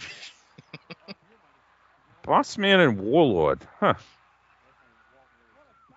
Yeah. The, pow- the Powers of Pain versus the Twin Towers. Little rematch. Oh, and Brian Knobbs getting a low blow kick from the big Boss Man. Hey, so Justice hanging on. Powers of Pain and the Twin Towers were both at uh, uh, Survivor Series 88 ding as team captains. And holy shit. All right. We're down to Davey five. Boy gets Davey Boy gets thrown out by Sid Justice. So, I guess Sid- no repeat of the Royal Albert Hall. Sid's in there with Boss Man, Brian Knobs, Hogan, and Warlord.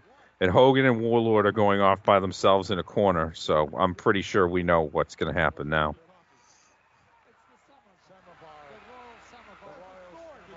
Oh, they just mentioned Davey Boy winning the uh, Savava trophy from the Royal Albert Hall.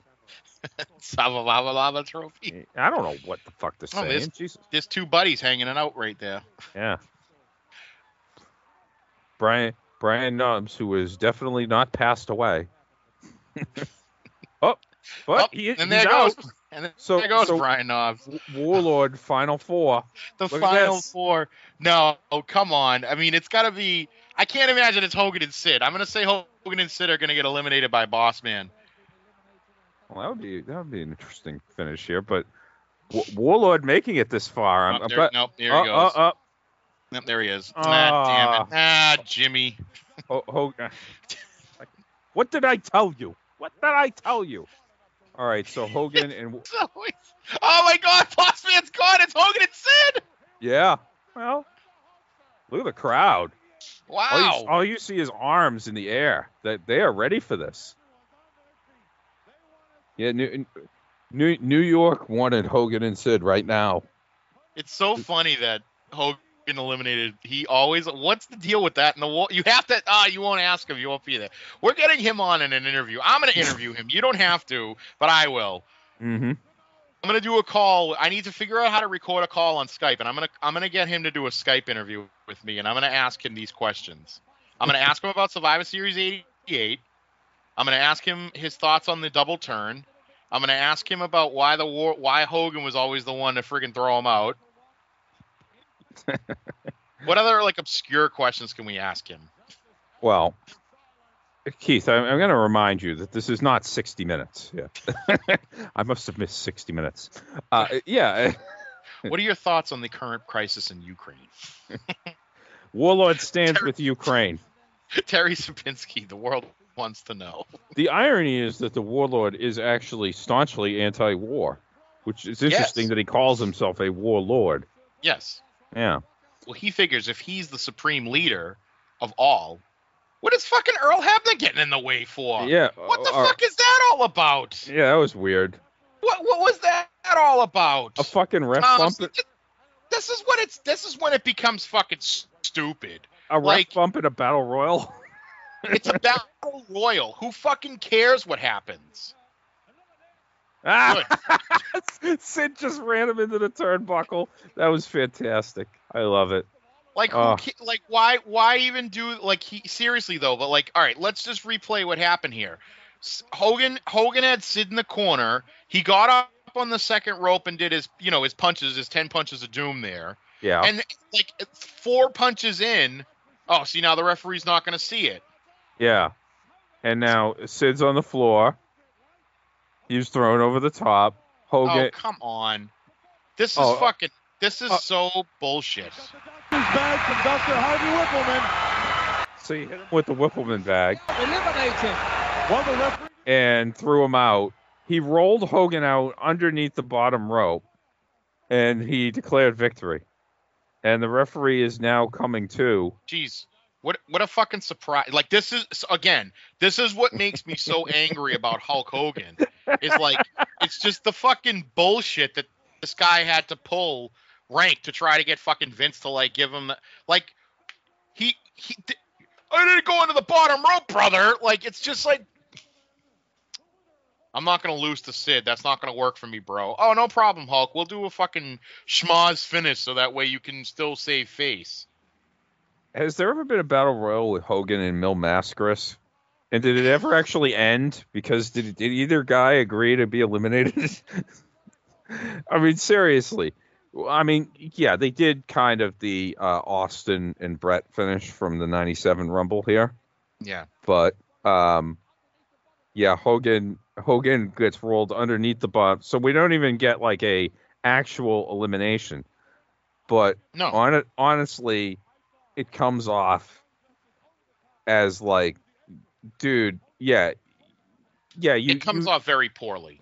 you did you did eliminate him and you actually weren't eliminated but come on like it's been nothing but years of this shit Hogan just Stop looks like such a he looks like such a he was just such a dick in 92.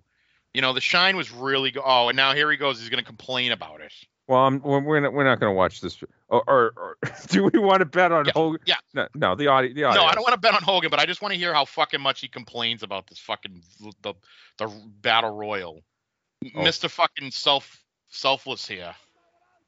well I, I All right, let's listen to him. see this kind of sucks because the editing i'm going to have to really raise the volume on this so apologies if the audio quality on this is not that great guys and gals we have women who listen to podcasts right mm-hmm. yeah The out and out winner, Hulkster. Well, you know, chicanery, Gorilla Monsoon, is putting it kind of lightly. You know, I thought in Madison Square Garden we were going to find out if Sid Justice just did rule the world, brother. But you know, Sid Justice, Hulk Hogan rules. And as far as I'm concerned, everything you've done since you've been in the WWF has been a cowardly act. Where'd you go? Did you step on my tail? You know, brother, you're the biggest coward I've ever been in the ring with. And once I threw you over the top of the rope, brother, in the Battle Royal in Madison Square Garden, I proved to Ric Flair, who also is a coward, I proved to Sid Justice and everybody else in there that Hulkamania is going to rule in 1992. And as far as WrestleMania goes, as far as Sid Justice goes, as far as Ric Flair goes, I'm hunting down Jack Tunney right now, brother. I'd hmm. like to get my hands on both of those guys at the same time. You know, Roddy Roddy Piper is a little upset too, Mr. Flair, because right now Roddy Piper should be the Intercontinental Champ and the WWF Champ. So give the devil his due, boys. Hulkamania, the four commandments, the training, the prayers, the vitamins. Next time I get them in Madison Square Garden, Gorilla Monsoon, you're gonna see Hulk Hogan how you never seen him before, and what you're gonna do when Hulk Hogan serves his own brand of justice on you. I love the look on Gorilla's face there at the end when you can see his his face behind Hogan. It's like, "Uh, all right, Hogan, let's fucking wrap this up. Like he wants to play the music like it's at the Oscars. Mm. Again, Gorilla going. "Uh, Seriously, Vince, aren't we done with this guy's fucking bullshit yet? Actually, was the next time Hogan in Madison Square Garden? What had had WCW played at Madison Square Garden during the Hogan? You know me, I would like to help you out. That's it, Gorilla. that's, that what Gorilla said? Yeah. Had WCW been at Madison Square Garden like during the Hogan good guy era, or was it once when they became like he was NWO?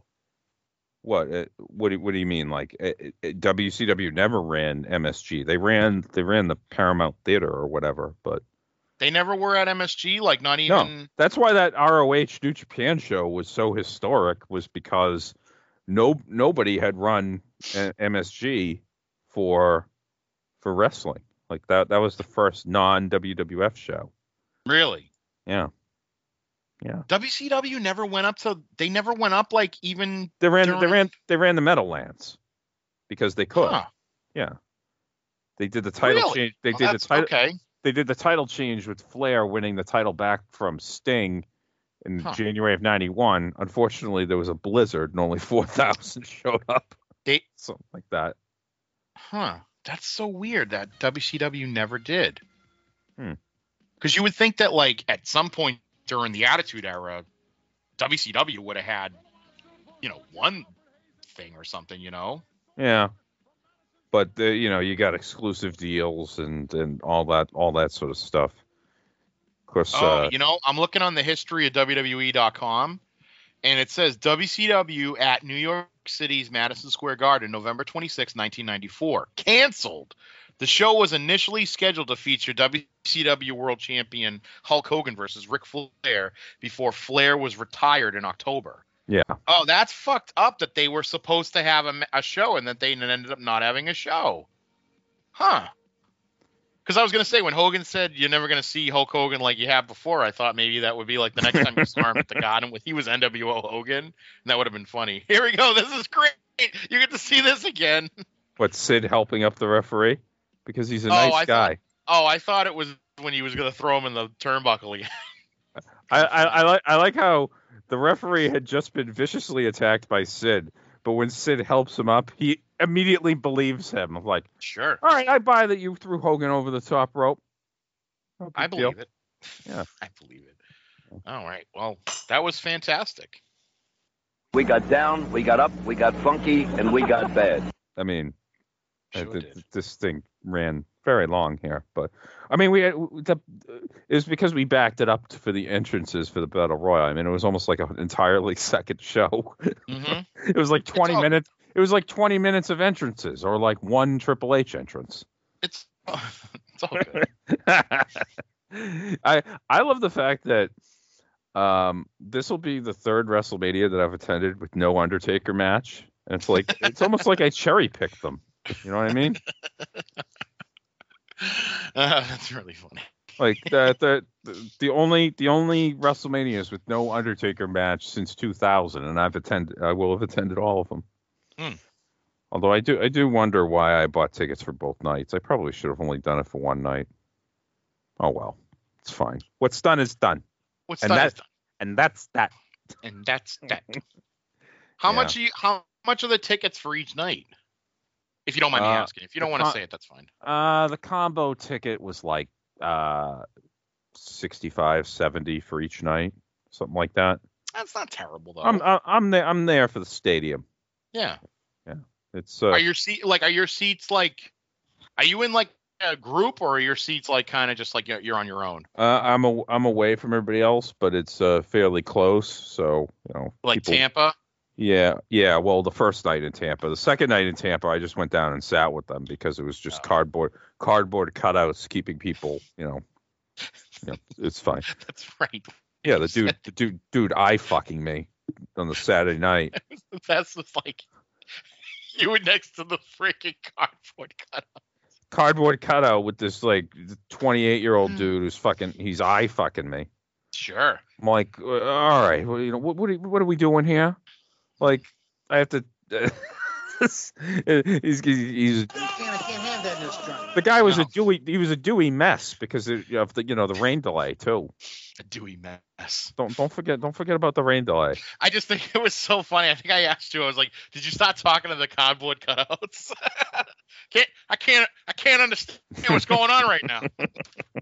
can't have can't have this in this jerk. Yeah. All right. Well, Uh, th- on th- thank thank you for joining me, and and I look forward to our brunchin tomorrow because I, uh, I know. I'm looking forward to this. Yeah after you fucked up dinner plans tonight. Oh, take it easy. You you, you mean whatever? I'm not even British British Batman, give me a break. Fucking. Uh, you know what? Batman Batman talks like Lord Alfred Hayes. Oh. All right, I, I'm gonna need you next. Uh, I need you to watch this movie, and then I want you to quote lines in the movie that Batman says, but as Lord Alfred Hayes. That's your Okay. homework. That's your homework, son. Because ne- next time we're gonna do the March 1st episode of Challenge, for which we're not gonna miss any of the big stuff from Superstars, but I covered the February 29th Superstars on uh, the regular podcast about two years ago. So you know, I don't like to repeat stuff. I want to keep keep the material fresh, except for that Saturday Night's main event from '92, which I feel like I've covered a hundred times. But you know, but again, thank thank you so much for joining me, Keithy. I, I, appreciate it. There's, there's there's nothing better than this. And please, if you've enjoyed whatever it is that we've been doing for the last two plus hours here, leave a five star review on Apple Podcasts, iTunes, or wherever fine podcast reviews are accepted because it provides what is known as social proof that you are listening to and enjoying this podcast. Keithy's on Twitter at Flounder824. I am on Twitter at GF Allentown Pod. You can email gregsvalentine at gmail.com and tune in next time for another exciting edition of GFA Live.